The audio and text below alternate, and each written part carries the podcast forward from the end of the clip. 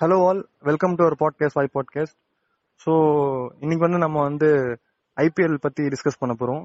இது ஒரு second edition of IPL பாட்காஸ்டாக இருக்கும். ஸோ நம்ம கூட இப்போ இணைஞ்சிருக்கிறது பார்த்தீங்கன்னா வழக்கம் போல கிக் போட் ஆசி இருக்காரு. வணக்கம் கிக் ப்ரோ. வணக்கம் வணக்கம். அப்புறம் டாங்கஸ்டிக் மீம் பேஜ் அட்மின் வெஜிட்டா இருக்காரு. வணக்கம் ப்ரோ. வணக்கம் ப்ரோ. அப்புறம் நம்ம ஃபாசில் மீம்ஸ் அட்மின் இருக்காரு. வணக்கம் ஷோட்டோ ப்ரோ. வணக்கம் ப்ரோ.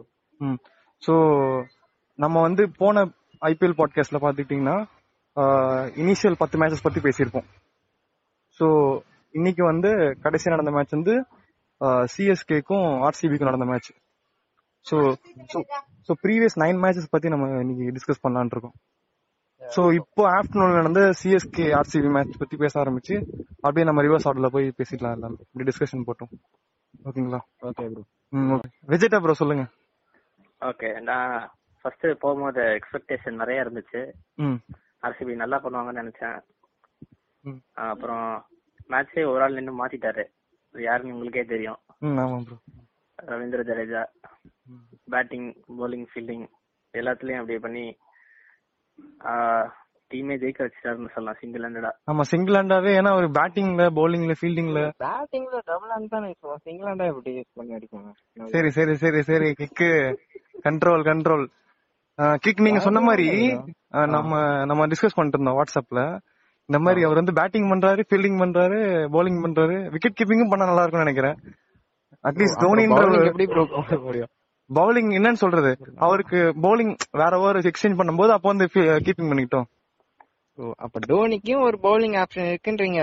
டோனி பவுல் பண்ண டோனி டீமுக்கே வேணான்றேன் ப்ரோ. நானு டீமுக்கே இல்ல, இன்னைக்கு டோனி பண்ண இந்த பாட்காஸ்டே வேணான்றேன் நானு. டேய் டேய், இல்ல இல்ல, நான் என்ன சொல்றேன்னா இன்னைக்கு டோனி பண்ண நல்ல காரியம் என்ன தெரியுமா?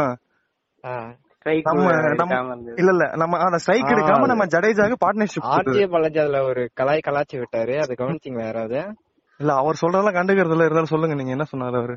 அவர் என்ன சொன்னாருன்னா, இந்த மாதிரி நம்ம கோலியாலதான் இப்போ இவ்வளவு ரன் போச்சுன்னு சொன்னாங்க. அது ஏன்னு இவங்களால யோசிச்சா கூட கண்டுபிடிக்க முடியாது. ஏன்னா கோலி ஃபீல்டிங் பண்ற இடத்துலதான் ஜடேஜா ரன் அடிச்சிருப்பாரு. சோ ஒரு கோலி சம ஃபீல்டர்னா த்ரோ வேகமா அடிப்பாரு, வேகமா பிடிச்சி. ஆனா டபுள்ஸ் த்ரோ ஓட முடியல அவங்களால. அதனாலதான் ஜடேஜா அந்த டைம்ல ஸ்ட்ரைக் வந்தாரு. அதனால அத்தனை சிக்ஸ் அடிக்க முடிஞ்சது. டோனி தான் இது சாத்தியம் இல்ல அப்படின்னு சொல்லி கலாச்சிருந்தாரு. நான் கேட்டேன் ப்ரோ. கேட்டீங்களா?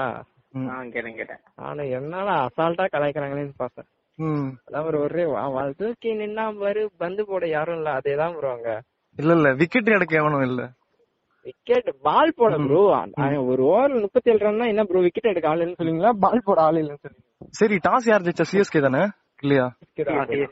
சிஎஸ்கே டாஸ் ஜெயிச்சு பேட்டிங் பண்ணாங்க. ஸ்டார்டிங் பாத்துக்கிட்டீங்கன்னா நல்ல ஒரு பார்ட்னர்ஷிப் போயிட்டு இருந்துச்சு. நம்ம ருத்ராஜ் அதுவும் நல்லா நீங்க சொன்னீங்க, ஞாபகம் இருக்குங்களா? போன மேட்ச் மாதிரி நல்லா எண்டிங் வரைக்கும் நின்னு அடிச்சனா நல்லா எண்டிங் வரைக்கும் கொண்டு போனாரு. ஒரு எப்படி சொல்றது, அவர் ஸ்லோ பால்ல கொஞ்சம் விக்கெட் ஆயிட்டாரு. ஆமா ஆமா, கரெக்ட்டா சொன்னீங்க. அவர் இன்னும் கொஞ்சம் எண்டிங்ல கொண்டு போயிருப்பாரு. இல்ல வேண்டிய அவசியம் இருந்திருக்காது. ஜடேஜா பாப்பே முடிச்சிருவாங்க. ஸ்லோ பால்னு சொல்லும்போது ஞாபகம் வருது, நம்ம ஹர்ஷல் பட்டேல் இருக்கார்ல, அவர் ஸ்டார்டிங் நல்லா தான் போட்டுட்டு இருந்தாரு. கடைசி ஒரு நல்லா போட்டத யாரும் கண்டுக்கல. கடைசி ஒரு டேமேஜ் பண்ணத மட்டும் எல்லாரும் பேச ஆரம்பிச்சிட்டாங்க. இல்ல, ஒரு மனுஷன் எவ்வளவு நல்லது பண்ணுவான், அது யாருமே பேச மாட்டாங்க. ஒரு சின்ன தப்பு பண்ணிட்டா, சின்ன தப்புன்னு சொல்ல முடியாது. இல்ல ப்ரோ, அவர் என்னன்னா அவரு யார்கர் போட ட்ரை பண்ணிருக்காரு. அது மட்டும் நல்லா தெரியுது எனக்கு. ஏன்னா மோஸ்ட்லி போட்டதெல்லாம் டாஸ் பாலா வந்திருக்கு. அவர் வைட் யாக்கர் போட்டிருந்தா, அதையே போட்டிருந்தா கூட லாஸ்ட் அந்த ஓவர்ல சிக்ஸ் அடிச்சிருக்க மாட்டாரு ஜடேஜா. திரும்ப அவருக்கு டாஸ் பால் போட்டு விட்டாரு. அப்பதான் ஒரு 6 வச்சாரு. அதுதான் அவர் வைட் யாக்கர் போடுறப்பதான் ஒரு 2 ரன்ஸ் ஓடினாங்க. அதே மாதிரி எல்லா பால்ஸும் ட்ரை பண்ணியிருந்தா கூட 2 ரன்ஸ் 4 அப்படிதான் வந்திருக்கும். இவர் அதை ட்ரை பண்ணாம டைரக்டா யார்கர் கால் கிட்ட போடுறேன், டாஸ் பால் பேஸுக்கு போறேன்னு போட்டாரு. அவர் தூக்கி எல்லாத்தையும் வெளியே வச்சாரு. ஆனா வேற லெவல் ப்ரோ. ஏன்னா ஒரு பேட்ஸ்மேன் பேஸுக்கு ஒரு பால் இருந்ததுன்னா டிஃபெண்ட் பண்ணுவாங்க, இல்ல நவுந்துருவாங்க. ஆனா இவர் அதே 6 வச்சாரு. வேற லெவல் விளையாண்டாரு. இல்ல வந்த டூப்ளசி ஹாஃப் செஞ்சுரி போட்டு அவர் கடமையை பண்ணிட்டு போயிட்டாரு. ருத்ராஜும் ஓகேவா தான் ஆனாரு. நம்ம ரைனா ரைனாவும் நம்ம ஸ்பீடாவும் அடிக்க தான் பாத்துருந்தோம். ஆமா ஆமா, நல்லா. ஆனா ஜஸ்ட் மிஸ். ஆனாலும் அவர் வந்ததுக்கு ஒரு வேலையை பாத்துட்டு போயிட்டாரு. ஆமா, அது என்ன, 2 6 3 6 வச்சாரு.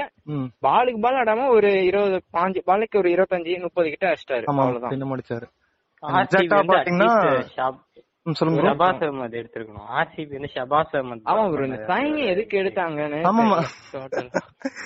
இல்ல இது கிக் உங்களுக்கே தெரியும் சைனி நான் எவ்வளவு இருக்கிறேன். ஏன் ப்ரோ? இல்ல அவரு நம்ம இதுல எடுத்தாங்கல்ல இந்த இந்தியன் டீம்ல எப்பவுமே அவரு தான் எக்ஸ்பென்சிவா போயிட்டு இருந்தாரு அந்த மேட்சஸ்ல, ஞாபகம் இருக்குங்களா? இல்ல அவர் ஏன் எடுக்கிறாங்கன்னா அவர் பவுலிங் கொஞ்சம் ஸ்பீடா போடுவார், ஒரு 140+145++, அதற்காக தான் ஒரு டீம்லயே மோஸ்ட்லி எடுப்பாங்க. அதுக்காக தான் ஒரு டீம்ல எடுக்கிறாங்க. சொல்ல போனா இப்ப கூட அதுக்கு தான் எடுத்தாங்க. பட் அந்த எடுத்து என்ன பிரச்சனை, வேற ரெக்கார்டே வச்சாரு ஐபிஎல் வரலாற்றுல. இந்தியன் பவுலர் நல்லா வேகமா போட்ட டாப் 5 பால்ஸ் எல்லாமே சைனி போட்டதுதான். அதுக்காக தான் ஒரு மோஸ்ட்லி டீம்ல. ஆனா இப்ப எதுக்கு டீம்ல எடுத்து எதுக்கு பாஸ்டா வெளியிலே தான் போடுவாங்க. ஆமா ப்ரோ, அது ஒரு குற்றச்சாட்டு இருக்கு அவர் மேல. வைடு போட்டுறாரு அப்பப்போ. வைடு போறத விடுங்க ப்ரோ, நல்ல பால் போட்டு விட்டு போயிடலாம். இல்ல ஃபர்ஸ்ட் ஓவர்ல 5 ரன், செகண்ட் ஓவர்லாம் கேஸ்டாங்க ஒரு 10 ரன் கிட்ட. இதுக்கே சொல்ல போனா ஹர்ஷல் பட்டேல் ஜேமிசனுக்கு எல்லாருக்கும் ஓவர் இருந்தது. பட் நம்ம இவரு தான் நல்லா போட்டிருந்தாரு. 3 ஓவருக்கு வெறும் 13 ரன் தான் ப்ரோ. 13 run 3 wickets. சோ நல்லா பண்ணுவாங்கன்னு நினைச்சு கொடுத்தாங்க. அது கொஞ்சம் மிஸ்டேக் சொதப்பிட்டாரு ப்ரோ. இப்ப போன மேட்ச் நம்ம ஆர்சிபி ஆரோட பாத்தீங்கன்னா ஹர்ஷல் பட்டேல் 40 ரன் கொடுத்திருந்தாரு 3 ஓவர்ல. கடைசியா ஒரு கோலி நம்பி கொடுத்தாரு. பட் ஆனா 6 ரன் கொடுத்து 2 விக்கெட் எடுத்தாரு. சோ அந்த நம்பிக்கை தான் இருக்கு, பவுலிங் நம்பிக்கையில கொடுத்தாங்க. பட் ஆனா அது நடக்கல. கொடுத்தது மிஸ்டேக் கிடையாது, ஒழுங்கா போடாத மிஸ்டேக். ஆமா ப்ரோ, ஏன்னா அவர் யாருக்கா ட்ரை பண்ணது ஓகே. பட் வைட் யாக்கர் அந்த ஒரு 2 ரன்ஸ் ஓடி இருப்பாங்க, அது கவனிச்சிங்களா? அப்ப கூட பாத்தீங்கன்னா அது கேட்ச் தான். சிராஜ் கொஞ்சம் எக்கி பிடிக்கணும் ஒரு காமெடி பண்ணாரு. அது ஏன்னே தெரியல. அது பிடிச்சிருக்கலாம் நின்னுட்டு. இது எப்படி ஒரு மாதிரி எக்கி பிடிச்சா அது கையில பட்டு ஒழுங்கா கேட்ச் பிடிச்சிருந்தா கண்டிப்பா இவ்வளவு ஸ்கோர் ஆகும். அது கரெக்ட் தான் ப்ரோ, கரெக்ட் தான். இல்ல அது ஃபர்ஸ்ட் ஸ்டார்டிங்லயே கேட்ச் கொடுத்தாருல அவரு. ஆமா ஜடேஜா ஸ்டார்டிங்லயே. இல்ல இப்போ ஜடேஜா பத்தி சொல்லும்போது இன்னொரு விஷயம் ஞாபகம் வருது. ஜடேஜாக்கும் சிராஜுக்கும் ஒரு லைட்டா ஒரு கான்வர்சேஷன் மாதிரி போயிட்டு இருந்துச்சுல்ல. அது ஏதோ ஃபன்னா இருந்த மாதிரி தான் இருந்தது. ஏதோ பால் திரும்ப அவர் பயந்து இப்படி திரும்பினாரு. ஆமா ஆமா ஃபன்னா தான் இருந்தது. ஏதோ பாக்க வேற அந்த அளவுக்கு கொஞ்சம் கோவம் வர மாதிரி எதுவும் நடக்கலங்க. Just fun moment. Okay okay. வெளியே போச்சு அது மட்டும்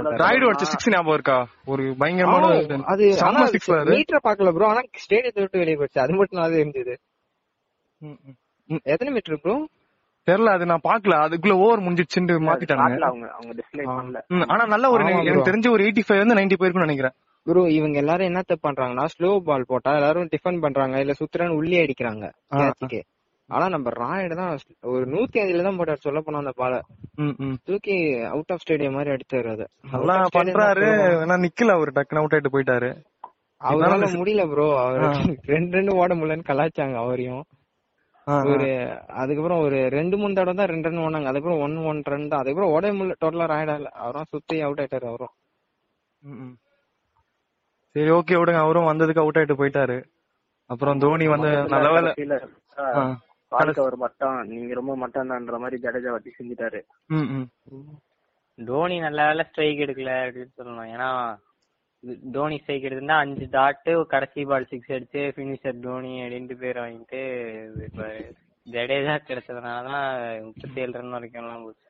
இல்ல ப்ரோ நம்ம தோனி தான் இப்போ நெக்ஸ்ட் வைஸ் கேப்டன் ஜடேஜா அப்படின்ற மாதிரி தான் பேசுறாங்க.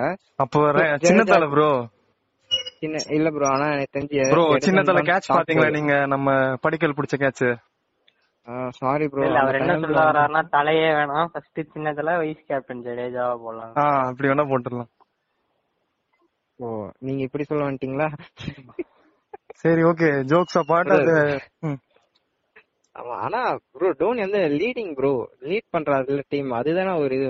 என்னதான் நீங்க அவ்வளவு பெரிய இப்போ கேகேஆர் கூட வச்சுக்கோங்க, அவரை பாக்க இவ்வளவு பெரிய பிளேயர் எல்லாம் இருக்காங்க அப்படின்னு. ஆனா எத்தனை மேட்ச் ஜெயிச்சிருக்காங்க? ஒரு மேட்ச் தான். பஞ்சாப்பும் பாத்தீங்கன்னா அதே நிலைமைதான். ஒரு ஆள் இருந்தா கொஞ்சம் நல்லா இது கேம் இம்ப்ரூவ் பண்ணலாம் ப்ரோ. மொக்க பிளேயர் கூட நல்லா சொல்றது எப்படின்னா அந்த எல்கேஜி படத்துல சொல்றவங்க தான். ரோஹித் சர்மா இருக்கலாம், அம்பானி இருக்கலாம், பொலாட் இருக்கலாம், எதிர்த்து ஆடுறது டோனி பாடுவாங்கல்ல. இல்ல நம்ம தோனிக்கு முட்டு கொடுக்க வேணாம் இங்க.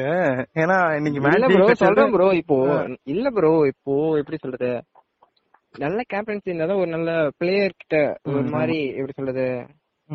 ருத்ராஜ் கைக்வாட் ஒரு 4 மேட்ச் சொதப்பினாரு. எப்படி சொல்றானா ராமராஜால தான் மேட்ச் அடிச்சாரு. பாத்தீங்களா, ஒரு நம்பிக்கை தான் ப்ரோ. அது மாதிரி ஒரு கான்ஃபிடன்ட் வச்சு டோனி தான் கொஞ்சம் பிளேயர்ஸ் இம்ப்ரூவ் பண்றாரு எல்லாரையும். ஆமா ப்ரோ, நீங்க சொன்னது கரெக்ட் தான். ராமராஜ் சொன்னீங்களா, சொல்லுங்க.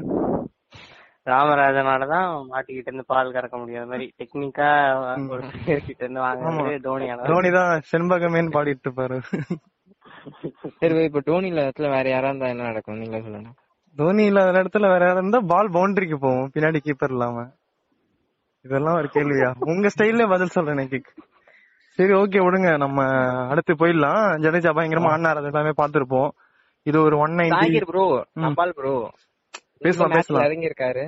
இல்ல 161 கம்பேக். நான் 170 தான் எக்ஸ்பெக்ட் பண்ண, பார்த்தா 190 வரைக்கும் போயிடுச்சு டார்கெட். ப்ரோ நான் என்ன நினைச்சேன்னா 160 அப்படிதான் போல, அவ்வளவுதாங்க டம்மி புரிஞ்சது அப்படி இல்ல. தோனி ஸ்ட்ரைக் வந்திருந்தா 160ல நின்று இருக்கும், அது நடக்கல இன்னைக்கு.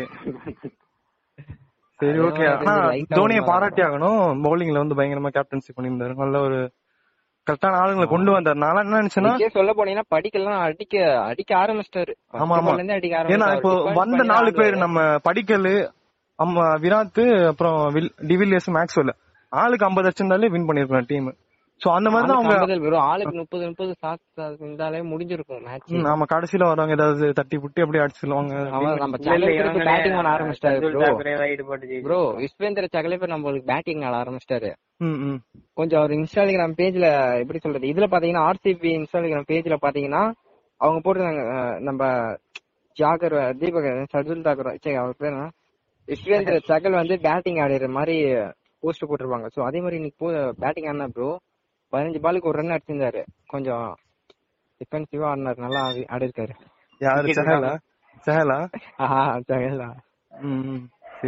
சந்தோஷம். பண்ணா 18 ஓவர் முடியறப்ப அவங்களே அவுட் நினைச்சு ஹெல்மெட் எல்லாம் கையிட்டு கிளம்பலாம்னு இருந்துட்டாங்க. அவன் பேர் அவங்கள விட மாட்டாங்க, இல்ல நீங்க ஆடிதான் ஆகணும். இல்ல ஸ்டார்டிங்ல சஹர் சாம்கரன் எல்லாம் பாத்தீங்கன்னா ஃபர்ஸ்ட் ஓவர்ல பயங்கரமா ரன் கொடுத்தாரு அவரோட ஃபர்ஸ்ட் ஓவர்ல. அதெல்லாம் பாக்கும்போது என்னடா நின்னு அடிச்சிருவாங்கன்ற மாதிரி ஒரு ஃபியர் கிரியேட் ஆச்சு. தீபக் சஹர் ஓவர கிழிக்க ஆரம்பிச்சேன்னு கொஞ்சம் பயம் வந்திருக்கும் சிஎஸ்கே ஃபேன்ஸ்க்கு, எனக்கும் கொஞ்சம் லைட்டா. அதுக்கப்புறம் நம்ம இவருதான் விக்கெட் எடுக்க ஆரம்பிச்சிட்டாரு, சாம்கரன் தான் விக்கெட் எடுத்தாரு ஃபர்ஸ்ட் கோலியா. அப்புறம் படிக்கல், அப்படியே மேக்ஸ்வெல், ஏபி டி தான் ப்ரோ மெயின். எனக்கு தெரிஞ்சு ஜடேஜா தான் வேற லெவல் அப்ப கூட. ஏன்னா ஜடேஜா 3 பேர் கொஞ்சம் பெரிய ஆள் தான், மேக்ஸ்வெல், ஏபிடி, அப்புறம் வாஷிங்டன் சுந்தர். ரன் அவுட் கூட சொல்றதுக்கு ஒண்ணுமே இல்ல ப்ரோ, எல்லாமே பண்ணிட்டாரு. கேட்ச் ஒண்ணு அவர்கிட்ட போயிருந்தா நல்லா இருக்கும், லாஸ்ட்ல கூட போச்சு, கொஞ்சம் மிஸ் ஆயிடுச்சு, கொஞ்சம் முன்னாடி வந்துருச்சு. நீங்க என்ன சொல்லுங்க ப்ரோ? ஹலோ, நீங்க என்ன சொல்லுங்க? யாரு வெஜிடாவா இல்ல ஷோட்டோவா? யாரு? நான் இல்ல. சரி, ஓகே.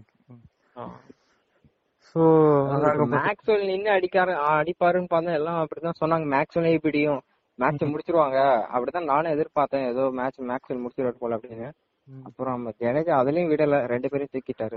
ஆனா இன்னைக்கு பயங்கரமா ஆர்சிபி பேட்டிங் லைன் கொலாப்ஸ் ஆனது நம்மளால பார்க்க முடிஞ்சது. ஏன்னா யூசுவலா அந்த மாதிரி கொலாப்ஸ் ஆகல இது வரைக்கும் நடந்த மேட்சஸ்ல. எல்லாரும் அடிச்சாங்க, மேக்ஸ்வெல் அடிச்சுட்டு இருந்தாரு, அதனாலதான் கொலாப்ஸ் ஆகல. அடிச்சாரு அப்பயும் கொஞ்சம் கொலாப்ஸ் ஆயிடுச்சு.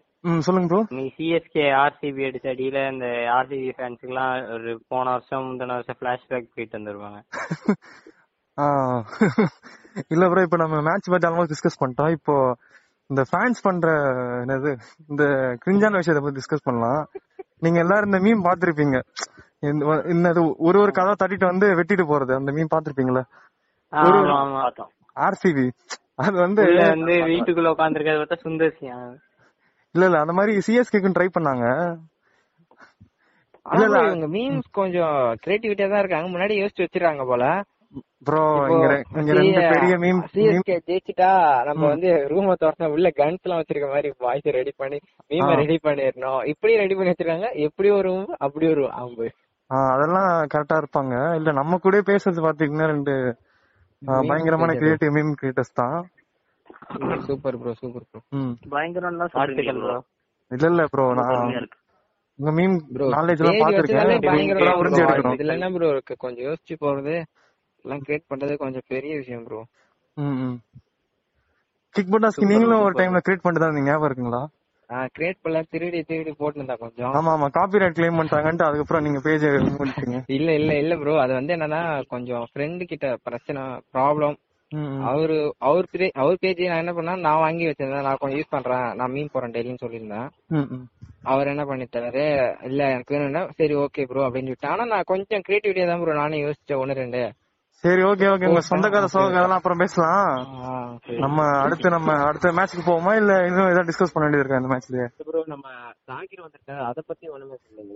ஆமா ஆமா, தாகிர் விக்கெட் எடுக்கல ப்ரோ, ரெண்டு விக்கெட் எடுத்தாரா? இல்ல நான் மேட்ச் ஆல்மோஸ்ட் பார்த்துட்டு விக்கெட் பாத்தீங்களா? வேற லெவல் ப்ரோ, ஆல்மோஸ்ட் ஓடாதனால உங்களுக்கு தெரியல. அவர் ஓடல இந்த தடவை, என்னன்னு தெரியல. கிட்ட செலிப்ரேட் பண்ணாரு ரைனா கிட்ட, செமையா இருந்தது பாக்க. இல்ல இன்னைக்கு படிக்கல் மட்டும், ஏன்னா படிக்கல் பயங்கர ஃபார்ம்ல இருந்தாரு, இவரு நல்லா அடிச்சிட்டு இருந்தான். நல்லவேளை அவுட் மட்டும் ஆகலன்னா ஹாஃப் செஞ்சுரி போட்டிருந்தாலே அது லைட்டா ஒரு பாசிட்டிவ் எனர்ஜி முடிச்சு விட்டுருக்காரு. தாக்கூரும் ஒரு விக்கெட் எடுத்தாலும் செம எக்கனாமிக்கலா போட்டிருக்கான் தாக்கூர். ஆமா ஆமா, 4 ஓவருக்கு 16 தான், கம்மி தான் ப்ரோ. எப்பவுமே பேட்டிங் லைனப் முன்னாடியே பிரேக் பண்ணிட்டாங்க ப்ரோ ஆர்சிபிட்ட. சொல்ல போனா நம்ம தாக்கூரே தாக்கூர் பாத்துட்டீங்கன்னா கொடுத்தாரு 18 ஓவர்ல 2 தான் கொடுத்தாரு. அப்ப பாத்துக்கோங்க, அதான் தாக்கூர் எப்பவுமே ஐபோன் மாதிரி காஸ்ட்லியா இருப்பாரு, இந்த தடவை சைனா போன் மாதிரி ரொம்ப சீப்பா போயிட்டாரு. ஆமா, நல்ல விஷயம் தான். சோ இதுல இருந்து நம்ம என்ன கன்க்ளூட் பண்ணலாம்னா, இப்ப பாத்துட்டீங்கன்னா ஆர்சிபி வந்து நடந்த 4 மேட்ச்லயுமே 4 மேட்ச் ஜெயிச்சிருக்காங்க. அதுமே நல்ல நல்ல டீம்ஸ் கூட தான் ஆடி ஜெயிச்சிருக்காங்க. ஸோ இது வரைக்கும் டேபிள் டாப்ல இருந்த டீம் தான். ஸோ இதுதான் எப்படியும் பிளே ஆஃப் வர மாதிரி எல்லாருக்கும் லைட்டா ஒரு மைண்ட்ல வந்து ஒரு ப்ரெடிக்ஷன் இருக்கும், எப்படி ஆர்சிபி வந்துரும்ட்டு. ஸோ அந்த டீமே வந்து நம்ம வந்து அப்படி கூட சொல்லலாம். ஸோ அந்த டீமே வந்து நம்ம பயங்கரமா போட்டு தாக்கிட்டோம். 9 மேட்ச்ல ஒரு 4 மேட்ச் ஜெயிச்சா பிளே ஆஃப் ப்ரோ, அது கூட பண்ண மாட்டாங்க. இல்ல இல்ல, அது பண்ணிடுவாங்க நான் சொல்றேன். இப்ப சிஎஸ்கே ஜெயிச்சிட்டோம்ல, ஸோ அது வந்து நமக்கு ஒரு இது ரிலாக்ஸ் மைண்ட் வந்து வளர்றேனே நீ சொல்ற ஒரு எப்படி சொல்ல, எல்லா அடிச்ச எல்லாத்தையும் வெயிட்டான டீம் நம்ம கிட்ட வந்து மோதிருப்போம், நம்மளும் வெயிட்டான டீம் சொல்ல போனோம், நம்ம அவங்களை அடிச்சு ஓட விட்டோம் சிஎஸ்கே ஆர்சிபி. அப்புறம் சாரி கிக் நீங்க வந்து ப்ரெடிக்ட் பண்ணி வச்சிருந்தீங்க, ஞாபகம் இருக்குங்களா? போன பாட்காஸ்ட்ல நம்ம பேசியிருந்தோம், உங்களை கூட நான் வந்து கலாய்ச்சிட்டு அந்த மாதிரி சிஎஸ்கே பிளே ஆஃப் வராதுன்னு நம்ம அவரு சொன்னாரு, நம்ம லோக்கி ஆர்சிபி சப்போர்ட். ஆமா ப்ரோ, இப்போ சிஎஸ்கே இருக்கிற ஃபார்ம்ல கண்டிப்பா வரும் ப்ரோ. நீங்க எடுத்து பாத்தீங்கன்னா இப்போ 4 தொடர்ந்து 5 மேட்ச்ல ஒரு மேட்ச் தான் சேசிங்கா என்னன்னு தெரியல. இப்போ 18+ அடிச்சு 118 அடிச்சிருப்பாங்க ப்ரோ ஃபர்ஸ்ட் பேட்டிங்ல. அதுல இது டிஃபெண்ட் பண்ண முடியாம தோத்துட்டோம். ஆமா, ஒரே ஒரு மேட்ச்ல மட்டும் தான் டிஃபெண்ட் பண்ண முடியாது, மத்த எல்லாத்தையும் டிஃபெண்ட் பண்ணிட்டோம்.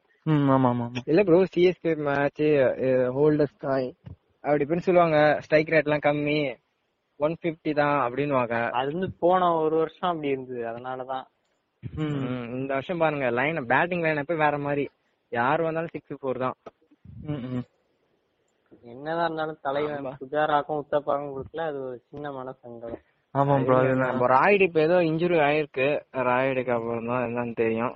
அப்புறம் புஜாரா தலைவன் தான் இறங்க போறான். இல்ல எனக்கு பாவமா இருந்துச்சு, பவுண்டரி லைன்ல உத்தப்பா வந்து பவுண்டரியில வர பால் எடுத்து போட்டுட்டு இருந்தாரு, பாக்கும்போது எப்படி இருந்தா மனுஷன் இப்படி ஆகிட்டீங்கன்ற மாதிரி ஆயிடுச்சு. இல்ல ஆனா கைக்வாட் கொஞ்சம் ஸ்ட்ராங் ஆயிட்டாரு ஓபனிங்ல, சோ அதனால வந்து ஆமா ஆமா அடிச்சிட்டாரு. ஸ்டார்டிங்ல வந்து அவர் மேல கிரிட்டிசிசம் வந்துச்சு, ஆனா இப்ப ரீசன்ட்டா 2 மேட்ச் நல்லா ஆடிட்டாரு. அவர் வச்ச 6 அதுக்கு பதில் சொல்லிருக்கோம். ஆமா ஆமா. சோ பேட்டிங் பொறுத்த வரைக்கும் எனக்கு எதுவும் பிரச்சனை இருக்க மாதிரி தெரியல சிஎஸ்கே டீம்ல. பவுலிங் தான் லைட்டா அங்க எங்க பட்டிங்கிங் பண்ணாலே போதும், எங்க விடுறாங்க. ஷர்துல் தாக்கர் தான் கொஞ்சம் விட்டுறாரு டப்புக்குன்னு ரன்னிங். பிராவோ கூட நல்லா தான் ப்ரோ பண்ணாரு, அவர் ஏன் போன மேட்ச் டிராப் பண்ணாங்கன்னே தெரியல. அவர் டிராப் பண்ணா வந்து எனக்கு தெரிஞ்சு அந்த அளவுக்கு ரன் போயிருக்காது சொல்ல போயிருந்தா, ஏன்னா இங்கிலியை கூட்டு வந்து போட்டனால அந்த மாதிரி ரொம்ப ரன் போச்சு. ஸ்பீட் நம்ம பிராவோனா ஸ்லோ பால் போட்டு எல்லாரும் விக்கெட் எடுத்துருவாரு சொல்ல போனா. இல்ல ப்ரோ, இங்கிலி 28 ரன் தான் கொடுத்தாரு, 28 அந்த மாதிரி இருந்தாலும் அது எக்ஸ்பென்சிவ் ப்ரோ, தெரியல எனக்கு. ஆனா அவர் தூக்கிருக்காங்க, அது ஏன்னா கொஞ்சம் சரியா பண்ணலாம், லெக் ஸ்பின்னர் கொண்டு வர்றதுக்காக அவரை தூக்கிட்டாரு. அதுக்கே ப்ரோ பிராவோ கொண்டாடுறாங்க, மோயின் அலிக்கு பதில் இவரு ப்ரோ, மோயின் அலிக்கு பதில் தான் தாக்கிர் வந்தாரு. ஆமா, இங்கிலிக்கு பதில் தான் இவர் பிராவோ வந்தாரு. எப்படி வேணாலும் சொல்லலாம் ப்ரோ, ஆனா இல்ல நீங்க காம்பினேஷன் செட் பண்றதுக்காக அப்படி சொல்லலாம், போய்பாங்க சொல்லலாம். நம்ம இல்ல நீங்க ஆர்சிபிக்கு டேக் 2ஆ இருந்தது வந்து ஹர்ஷல் பட்டேல். கடைசில அந்த ஒரு ஓவர்னால தான் இந்த ஒரு பாசிட்டிவான எதுவும். ஆனா அவர் இன்னமும் purple cap holder bro. So அதுக்கான ஒரு கொஞ்சம் அவர் லக் பண்றது கஷ்டம் ப்ரோ. அவர் வந்து 15 விக்கெட்ல போயிட்டாரு. இப்ப யாருமே அங்க இல்ல சொல்ல போனா. ஆமா ஆமா 9 10ல தான் இருக்காங்க. கொஞ்சம் அவரை 998 அந்த மாதிரி தான் அவர் கிட்ட போறது கொஞ்சம் கஷ்டம் தான். சோ ஆர்சிபி எதுக்கு தோத்தாங்க, என்ன ரீசன், எங்க கொலாப்ஸ் ஆனாங்க இந்த மேட்ச்ல, அத பத்தி என்ன நினைக்கிறீங்க? சைனி கூட்டாந்து கொலாப்ஸ் பண்ணிட்டாங்க எனக்கு தெரிஞ்சு. ஏன்னா அவங்க வீக் என்ன ஆயிடுச்சுன்னா இந்த மேட்ச்ல ஹலோ சொல்றா சொல்லுங்க. அவங்க என்ன வீக்னா அந்த 1-1 பொசிஷன் யாருக்குன்னே தெரியாம யாரையும் இறக்குறாங்க சொல்ல போனா. நான் அப்பயே நினைச்சேன் வாஷிங்டன் தான் இறக்குவாங்க, அதே மாதிரி இறக்கிட்டாங்க. அதான் அந்த 1-1 பொசிஷன் மட்டும் கொஞ்சம் கரெக்டா யாராவது பிக் பண்ணி எடுத்தா. பேட்டிங்ல 4 பேர் தான் ப்ரோ வச்சிருக்காங்க பெரிய ஆளும் சொல்லிக்கிற மாதிரி. அத படிக்கலே கோலி ஏபிடி அவ்வளவுதான். மத்தபடி அவங்க யாரும் அவங்களுக்கு இன்னொரு இது என்னன்னா டான் கிஷன் எடுத்தது ஷபாஸ் அஹமதே வச்சிருந்தாலாம். டான் கிஷன் இல்ல ப்ரோ அவரு அப்படி எடுக்கல, சைனியை தான் சைனியை பிக் பண்ணிட்டு டான் கிஷன் அவரை வெளியேத்துறாங்க ஷபாஸ் அஹமத. அப்புறம் இன்னொரு ஃபாரின் பிளேயர் நேம் கரெக்ட்டா தெரியல அவரு கேன் ரிச்சர்ட்ஸ் அவங்க கூட வந்து இல்ல ப்ரோ கிரேன் ரிச்சர்ட்சன் ஏதோ பவுலர் தான் தூக்கிட்டு டான் கிஷன் எடுத்தாங்க. இல்ல கேன் ரிச்சர்ட்சன் தூக்கிட்டு தான் இந்த 1 டவுனுக்கு வந்து ஒரு ஆப்ஷனா வந்து ஒரு ஒரு ஃபாரின் பேட்ஸ்மேன் பெஞ்ச்ல இருக்கான், நேம் தெரியல. பின்னால அவர் எடுக்கலாம் எனக்கு தெரிஞ்சு. ஆமா போன பாட்காஸ்ட்ல கூட மென்ஷன் பண்ணிருப்போம் அவர் விக்கெட் கீப்பர்ன்ற மாதிரி அவர் லோகி சொல்லிருப்பாரு.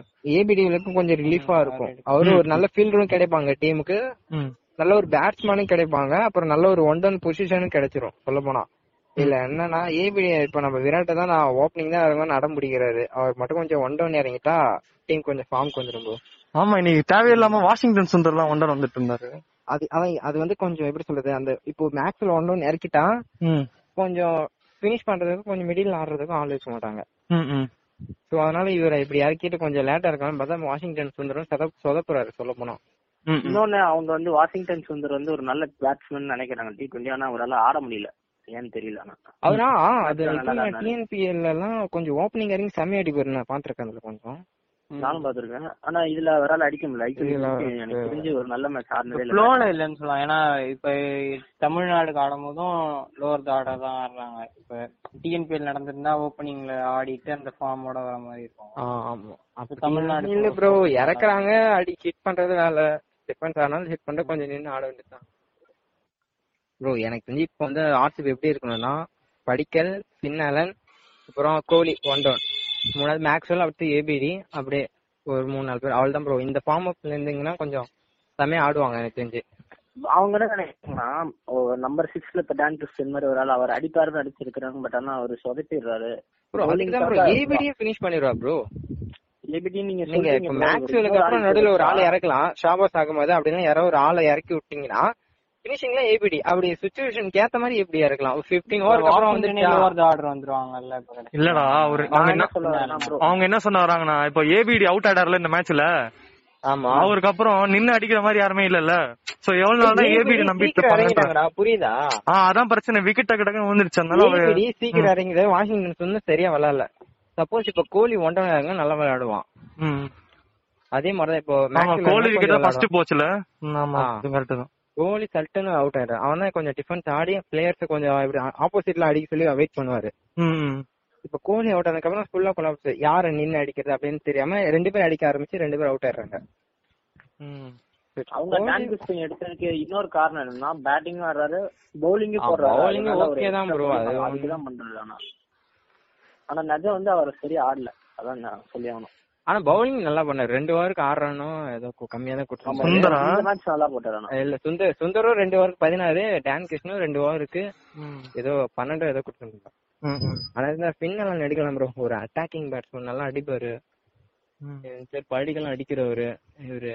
நம்ம கோலி தான் ஏதோ அவர் மட்டும். சரி ஓகே ஓகே ஒரு மேட்ச் தான் தோத்துருக்காங்க. இதுவரைக்கும் 4 மேட்ச் ஜெயிச்சிருக்காங்க அந்த டீமை வச்சு. வெறும் சிக்னாலன் மட்டும் கப் நம்மதேன்னு சொல்றீங்க என்ன ப்ரோ? கண்டிப்பா ப்ரோ 4 மேட்ச் ஜெயிச்சிருக்காங்கல, வந்துருவாங்க எப்படி பிளே ஆஃப்ஸ் பாப்போம். அது என்ன உண்மைதான் ப்ரோ. இந்த மாதிரி திடீர்னு ஒரு மேட்ச் சொதப்படுறதுதான். இல்ல அவங்க கண்டிப்பா போவாங்க. என்னன்னா இப்ப வந்து மேக்ஸ்வெல்லோ டிவிலியர்ஸோ பெர்ஃபார்ம் பண்ணும் போது ஜெயிச்சிட்டாங்க. இப்போ ஒரு வேலை இவங்க ரெண்டு பேரும் பெர்ஃபார்ம் பண்ணலன்னா என்ன பண்றது? மிடில் அடிக்க ஒரு ஆள் வேணும் ப்ரோ. கன்ஃபார்மா இல்ல அது கூட இல்ல ப்ரோ. மேக்ஸ்வெல் பழைய ஃபார்ம் கொண்டாலே போதும் ப்ரோ, ஆர்சிபி விளங்கிடும். பழைய ஃபார்ம் சொல்றீங்க? பழைய ஃபார்ம்ல போன ஐபிஎல் ஃபார்ம் சொல்றேன். ஏன் ப்ரோ லோக்கி வரல ப்ரோ? அவர் வந்து ஆர்சிபி சப்போர்ட்டர். நீங்க போன பாட்காஸ்ட் கேட்டா தெரிஞ்சிருக்கும். சிஎஸ்கே என்ன நான் சொன்னா தெரியுமா? அவன் ஓல்ட் ஏஜ் ஹோம் அப்படி இப்படின்னு கலாச்சிட்டு இருந்தான் ப்ரோ. நீ கூப்பிட்டா வரல. அவன் ஸ்டார்டிங்ல சொல்லிட்டான் வர மாட்டான். 25 பாப்படா நீங்களா நாங்களான்னு உனக்கு அப்படி என்கிட்ட சவால்லாம் விட்டு போனாரு. கடைசியில அடிச்சு அடியில ஆளு எங்கேயோ பறந்து போயிட்டாங்க. இல்ல கண்டிப்பா அந்த அந்த ஸ்டேட்டஸே போட்டிருப்பானுங்க. சிஎஸ்கே சாவடிச்ச மாதிரி இந்த கதவை தட்டி அடுத்த மேட்சுக்கு ரெடி ஆயிருப்பானுங்க. இதுல என்ன ஹைலைட்னா அடுத்த மேட்ச் தான் லாஸ்ட் மேட்ச், ஐபிஎல் டோர்னமெண்ட்ல லாஸ்ட் மேட்ச் முன்னாடி. நானும் போய் பார்த்தேன். நெக்ஸ்ட் ஏன்னா எல்லாரும் அதான் கேட்டேன், அடுத்த மேட்ச்ல பாத்துக்கலாம்னு சொன்னானுங்க. சரி அடுத்த மேட்ச் எப்பன்னு தேடிக்கிட்டே இருக்கேன், போயிட்டே இருக்கு. குவாலிஃபைக்கு லாஸ்ட் மேட்ச் போல அப்படின்னு பார்த்தேன். Okay okay. சோ அது வரைக்கும் கொஞ்சம் சந்தோஷமா இருக்கலாம் ஆர்சிபி கூட மேட்ச்ல நமக்கு. ஆமா அடுத்து என்ன மும்பைக்கும் சென்னைக்கும் அடுத்து அந்த பேட்டில் அந்த பக்கம் டீம் சேஞ்ச் ஆயிட்டே இந்த பக்கம் சென்னை வரைக்கிட்டே இருக்கும். சோ என்ன ப்ரோ மும்பைக்கு அடுத்து ஹைதராபாத் சென்னை மேட்ச் தான வெனஸ்டே? இல்ல ப்ரோ சொல்றேன், ஒரு பெரிய பேட்டில் மேட்சா இருந்தா சொல்றேன். சென்னைக்கு மும்பைக்கு தானே இருக்கும். சரி ஓகே ஓகே. நம்ம இந்த மேட்சே நல்லா புடிச்சு கும்பிட்டோம். இதுக்கு முன்னாடி ப்ரீவியஸ் மேட்சஸ் போயிடலாம். நேத்து மேட்ச் யாருக்கு யாருக்கும்? KKR RR. RR KKR RR. சொல்லுங்க நம்ம ஹிக்படாஸ்கி, எப்படி போச்சு மேட்ச் நம்ம சஞ்சு சாம்சன் தலைமையில? சஞ்சு சஞ்சு என்னன்னா ஃபர்ஸ்ட் சரி அவங்கள விட்டுருங்க, நம்ம கேகேஆர் பத்தி பேசலாமே. ஃபார்ம் அவுட் ஆன டீம் என்ன ப்ரோ? அவங்க கேகேஆர் ஃபார்ம் அவுட்னு சொல்லும்போது ஒரு இன்டென்ஷன் எப்படி சொல்றது, ஒரு ஃபயரா ஆட மாட்டாங்க. ஏதோ தானோ சும்மா அப்படின்ற மாதிரி ஸ்ட்ரீட் கிரிக்கெட்ல விளையாடுவோம்ல கொஞ்சம் அந்த மாதிரி ஆடி இருக்காங்க இன்டர்நேஷனல் கிரிக்கெட். இல்ல ஆனா சிஎஸ்கே கூட மேட்ச்ல அன்னைக்கு வந்து மரண பயத்தை காமிச்சிட்டாங்க. அது அது பேட்டிங்ல ப்ரோ. அது பேட்டிங்ல யார் காமிச்சாங்க நீங்க சொல்லுங்க? மூணே பேர் தான். இதுலயே அதே தான் பெர்ஃபார்ம் பண்ண பார்த்தாங்க.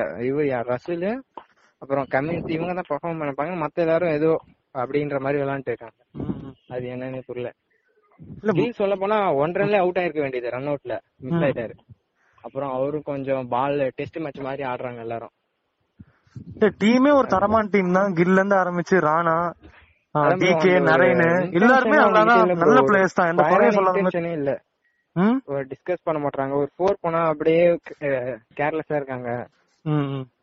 ஒரு 500 இல்ல மோர்கான் எதா இருந்தாலும் சிரிச்சுக்கினே இருக்காரு. அவர் வேற டைமண்ட் காயிண்டு போனாரு ரன் அவுட் ஆகியான். ஆமா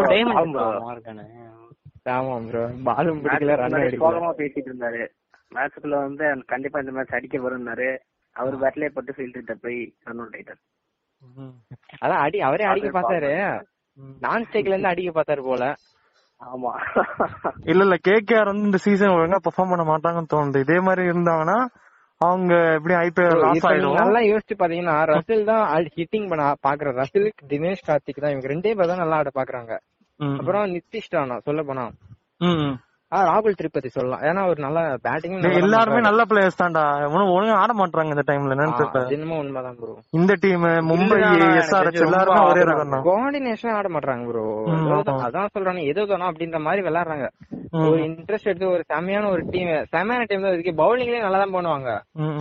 வருண் சக்கரவர்த்தி எல்லாம் நல்லா பண்றாரு சொல்ல போனா. அழகா விக்கெட் எடுக்கிறாரு. மத்தபடி அப்புறம் சிவமாவி நல்லா பண்ணியிருந்தாரு. நேற்று தான் ஃபர்ஸ்ட் மேட்ச் எடுத்தாங்க. நல்லா செமையா பால் போட்டிருந்தாரு சிவமாவி. பேட் கமின்ஸ் வேஸ்டா இருக்கான் பவுலிங்ல. Pat Cummins 15 crore versus 16 crore வந்துச்சு.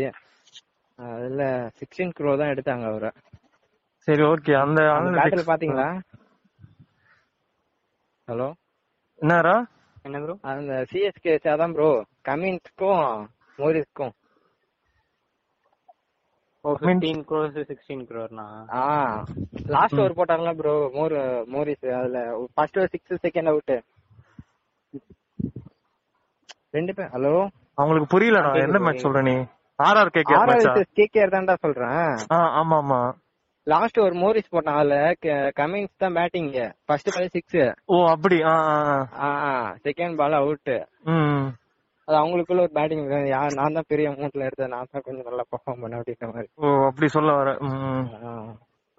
ஜெயிச்சது மாரிஸ் தானா? ஜெயிச்சது ஏதோ கொஞ்சம் சஞ்சு அவுட் ஆகாம இருந்ததுனால தான் ஜெயிச்சிங்க எனக்கு தெரிஞ்சுன்னு நினைக்கிறேன். இல்ல இப்போ 4 விக்கெட் எடுத்தான்ல மாரிஸ். அது ஆமா 4 விக்கெட் எடுத்தான் நேத்து. அவனும் நெக்ஸ்ட் இருக்கான் பர்பிள் கேப்புக்கு அடுத்த லெவல்ல இருக்கும். Second third position. அதான் ப்ரோ இப்போ கேகேஆர் வந்து ஃபுல்லா ஃபார்ம் அவுட்ல இருக்காங்க. அவங்கள பத்தி டிஸ்கஸ் பண்ணி நம்ம டைம் வேஸ்ட் பண்றது. ஏன்னா எப்போ நல்லா பெர்ஃபார்ம் பண்றாங்களோ அப்போ அவங்கள பத்தி பேசுவோம். அது வரைக்கும் பேசாம இருந்தாதான் நல்லதுன்னு நினைக்கிறேன். நம்ம ஆறாரு ஜெய்ஸ்வால் புதுசா இறக்குனாங்க. ஆமா ஆமா கொஞ்சம் நல்லா விளையாண்டாரு அவரு. என்ன சொல்ல போனா ஸ்டார்டிங்ல ஒரு அவுட் ஆயிருக்க வேண்டியது டக் அவுட்ல. கேட்ச் விட்டாங்க கொஞ்சம் செம ஸ்பீடான கேட்ச். கில் விட்டாரு. அது கொஞ்சம் கைக்கு வந்ததுதான். டைரக்டா காவா விட்டாருன்னு சொல்லுவாங்கல்ல ஃபுட்பால்ல,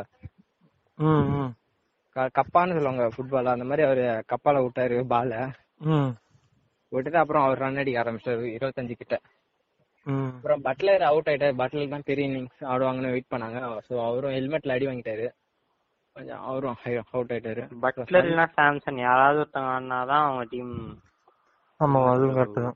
கொஞ்சம் டீம் லீட் பண்ணி மில்லரும் நிக்கறாரு bro. கடைசில ஒரு லைட்டா வந்து 3 டவுனா 4 டவுனா இறங்கறாரு. அவர் அடிக்கிறாரு. ஃபினிஷ் பண்ண தெரியல bro. அவர் அடிச்சு ஃபினிஷ் பண்ண தெரியல. வந்ததுக்கு அடிச்சிட்டு போறாரு. அதே பெரிய விஷயம்ல. அதனால ஸ்கோர் எடுக்கல. பரவாயில்லை ஏதோ ஆங்கர் ரோல். ஆமா அப்பப்ப அடிக்கிறாரு அப்பப்ப அடிக்க மாட்டாரு. இந்த ரியான் பராக் சின்ன பையன் வந்தா அடிச்சிடுறான். என்ன கொஞ்சம் அவரான பூதினக்கல் இருக்குது. அத மட்டும் கம்மி பண்ணா போதும். நேத்து பாத்தியாடா தெவாட்டியா கூட செல்ஃபி போட்டுறான். தலைவன் ஜடேஜா கிட்டே வச்சுக்கலாம். அப்புறம் ஜடேஜா தான் ஓட்டிட்டானே. இல்ல இல்ல அதுக்கு முன்னாடி இந்த மேட்ச்ல தான் ஆர் ஆகுனது. அப்ப ஜடேஜா ஓட்டிட்டான். அந்த மேட்ச்க்கு அப்புறம் அடுத்து ஆர் ஆருக்கு இந்த மேட்ச். இந்த மேட்ச்ல வந்து ஜடேஜாவை ட்ரால் பண்ற மாதிரி சொல்லிட்டு இருந்தானுங்க. அது எவ்வளவு உண்மையான்னு தெரியல. அது அப்படிலாம் ட்ரால் பண்ணி இவன் நடா பண்ணா போன் எடுத்த மாதிரி செல்ஃபி எடுத்தான். இவனு செலிப்ரேஷன் பண்ணானுங்க அவ்வளவுதான். சரி ஓகே ஓகே.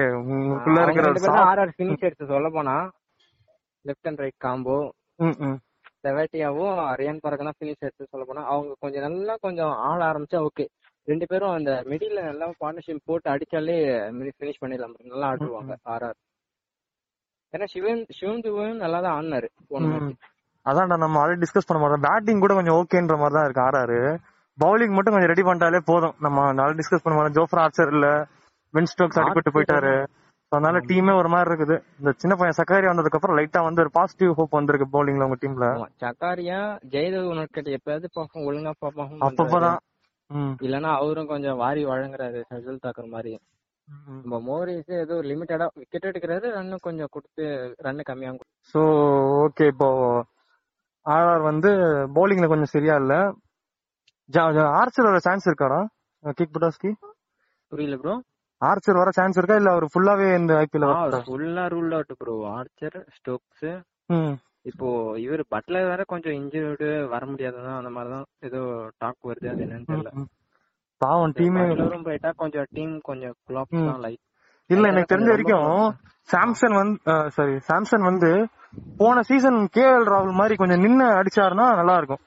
ஏன்னா கேஎல் ராகுல் போன சீசன்லாம் பாத்தீங்கன்னா எல்லா மேட்ச்லயுமே நின்னு அடிச்சாரு. சாம்சன் வந்து சீசனல் சாம்சனா மாறிட்டாரு. சில மேட்ச் அடிக்கிறாரு சில மேட்ச் அடிக்க மாட்டாரு.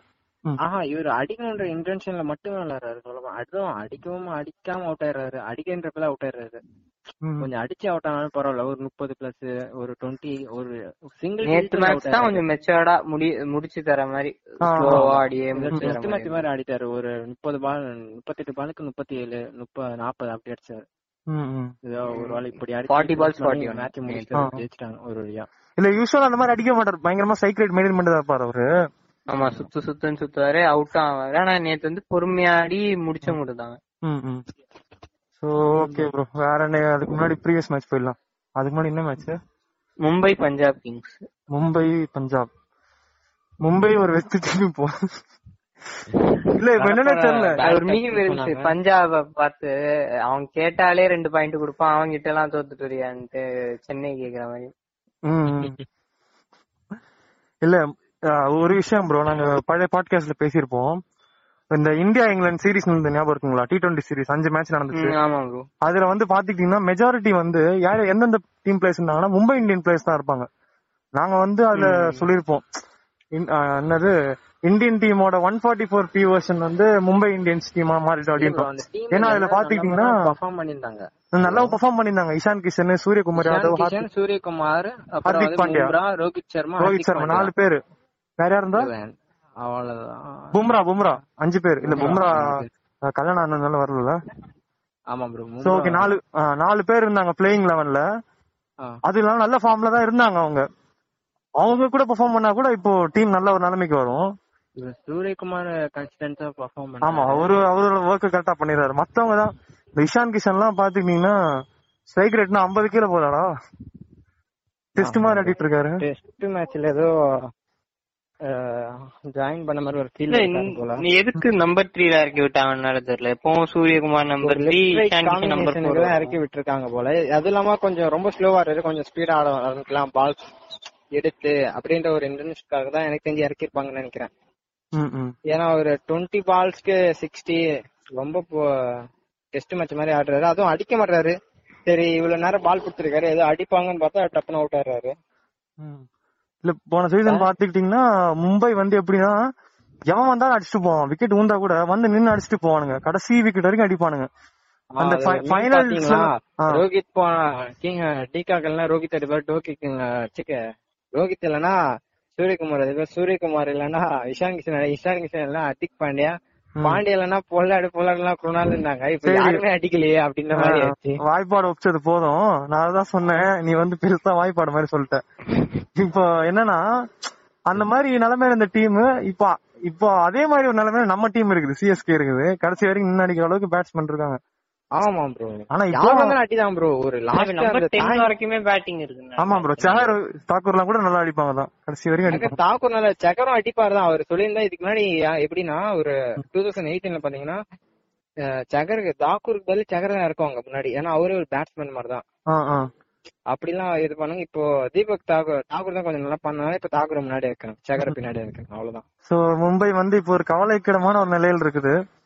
இப்ப பேசுறதுக்கு இன்ட்ரெஸ்ட் இல்ல. முன்னாடி எல்லாம் போன சீசன்ல பாத்தீங்கன்னா எல்லா மேட்சும் நம்ம பாட்காஸ்ட் பண்ணும்போது மும்பை நல்லா சவுத் சவுத் கொடுத்துருப்பாங்க. பவுலிங் நல்லா பண்ணிராங்க.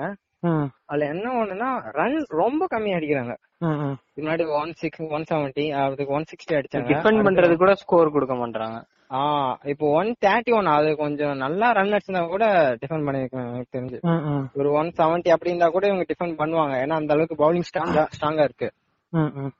மும்பரா போல்டு ஒரு 4 ஓவர் போட்டு ரன் கம்மி பண்ணிடுறாங்க. சொல்ல போனா கொஞ்சம் அதுக்கு கூட இவங்க ரன் அடிக்க மாட்டாங்களே. இல்ல லார்ட் கிருணால் பாண்டியா இருக்கிற வரைக்கும் டீம் மாத்துவாரு. ஆமா ஆமா. அவருக்கு ஒரு அவார்டே கொடுக்கணுங்க. என்ன அவார்டு கொடுக்கலாம்? என்ன கொடுக்கலாம்? Best bowler of the century கூட இறங்கலீங்களா? அதெல்லாம் கொஞ்சம் வெயிட்டிங்கா பாருங்க. ஆமா ப்ரோ, இது ஒரு ரைவல்ரி ஆச்சு. தீபக் கூட எவ்வளவு அடிச்சாரு அந்த மேட்ச்? இல்ல அந்த மாதிரி தீபக் கூட பேட்டிங் கிடைக்கல. ஓ ஓகே ஓகே ஓகே. பேட்டிங்ல ராகுல் அகர்வால் கேல் தான். ஓ அவங்களே முடிச்சாங்க மேட்ச். ஆமா ஆமா ஒரே விக்கெட் தான் போச்சு. கேல் 40 அடிச்சிருந்தாரு, ராகுல் 60 அடிச்சிருந்தாரு, அகர்வால் 25+ ஏதோ. கேல புகழ்ந்துட்டே போலாம். மனுஷனுக்கு எவ்வளவு வயசு ஆனாலும் நின்னு அடிக்கிறாரு. இல்ல போன சீசன் ஞாபகம் இருக்குதுங்களா? அவர் வந்ததுக்கு அப்புறம் தான் எல்லா மேட்ச் ஜெயிக்க ஆரம்பிச்சாங்க. அவர் வந்ததுக்கு அப்புறம் பாசிட்டிவ் எனர்ஜி மாதிரி இருந்துச்சு பஞ்சாப் டீமுக்கு. அப்புறம் அவர் தான் அடிச்சு ஜெயிக்க நல்லா ஆரம்பிச்சாங்க. அவர் கொஞ்சம் மீடியம் நல்லா ஆட ஆரம்பிச்சிட்டாரு, அதனாலதான் ஜெயிச்சாங்களே. இவர் அடிக்கிற மேட்ச் தான் ஜெயிக்கிறாங்க எனக்கு தெரிஞ்சு மோஸ்ட்லி. இவர் அடிக்காத மேட்ச்லாம் அந்த அளவுக்கு வின் பண்ணி பார்த்ததே இல்ல. நம்ம நிக்லஸ் புரான் இறங்கிருந்தா ஏதோ அடுத்த ஒரு டக்கா இருந்தா அதுக்கு ஒரு டக்கு ஒரு நேம் வச்சிருப்பாங்க. இல்லடா ஆனா போன சீசன்ல நல்லா கிரவுண்ட் நடந்து வர மாதிரி அவுட் ஆற மாதிரி ஏதாவது இல்ல ப்ரோ. ஒரு 3 வயசுலயும் டக் அவுட் ஆயிருக்காரு. ஆமா சில்வர் கோல்டன் டக்கு, சில்வர் டக்கு, ஏதோ டைமண்ட் டக்குன்னு சொல்லுவாங்க. அந்த மாதிரி போன வருஷம் மேக்ஸ்வெல் ஆனானா இந்த மாதிரி கோல்டு சில்வர் டைமண்ட். இல்ல யாரா இருந்தாலும் நம்ம டாலி பிரிட்டிஷ் ஏமாத்திட்டே இருக்காங்க ப்ரோ. இந்த மாதிரி மேட்ச் பாறாங்க வரல தானே ப்ரோ. புண்படுத்திட்டே இருக்கீங்களே. அதான் புண்படுத்திட்டே இருக்காங்க நம்ம பிரிட்டிஷ் பாவம். அவங்களும் எவ்வளவுதான் தாங்குவாங்களோ தெரியல. சரி ஓகே நம்ம அடுத்த மேட்ச் போயிடலாம். அடுத்து அதுக்கு முன்னாடி என்ன மேட்ச் இருந்துச்சு?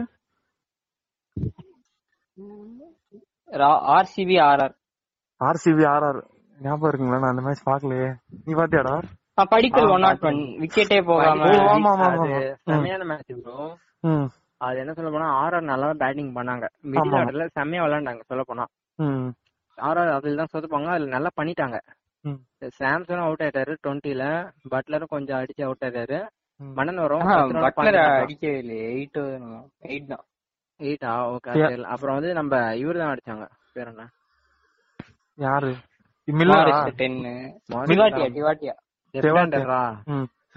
ஸ்கோர் எவ்வளவு அடிச்சாங்க ஸ்டார்டிங் பேட்டிங்ல? 177.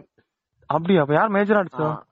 மேஜரா ராகுல் தெவாட்டியா அடிச்சாரு ஒரு 40, டூபே 46, டூபே 47 அடிச்சாரு, தெவாட்டியா ஒரு 40, ரியான் பராக் ஒரு 25 பிளஸ். சோ அப்படி இப்படி எல்லாரும் வந்தாங்க, அடிச்சு போயிட்டாங்க அவ்வளவுதான்ல. ஆமா bro, அடிச்சு போயிட்டாங்க. ரன் ஒரு 178 வந்து ஒரு நல்ல ஸ்கோர் அப்படின்ற மாதிரி வந்து. ஆனா ஆர்சிபி அவ்வளவு விட மாட்டாங்களே 170லாம், ஏன்னா இன்னைக்கு மேட்ச் 160ல முடிக்க வேண்டியது. அதான் சொல்றேன் இல்ல, கரெக்டா 177. எப்படின்னா டாப் ஆர்டர் பெர்ஃபார்ம் பண்ணல, டவுன் தி ஆர்டரும் பெர்ஃபார்ம் பண்ணல, வெறும் மிடில் ஓவர்ல அடிச்சது மட்டும் தான் ரன். ஓ ஓகே ஓகே ஓகே ஓகே.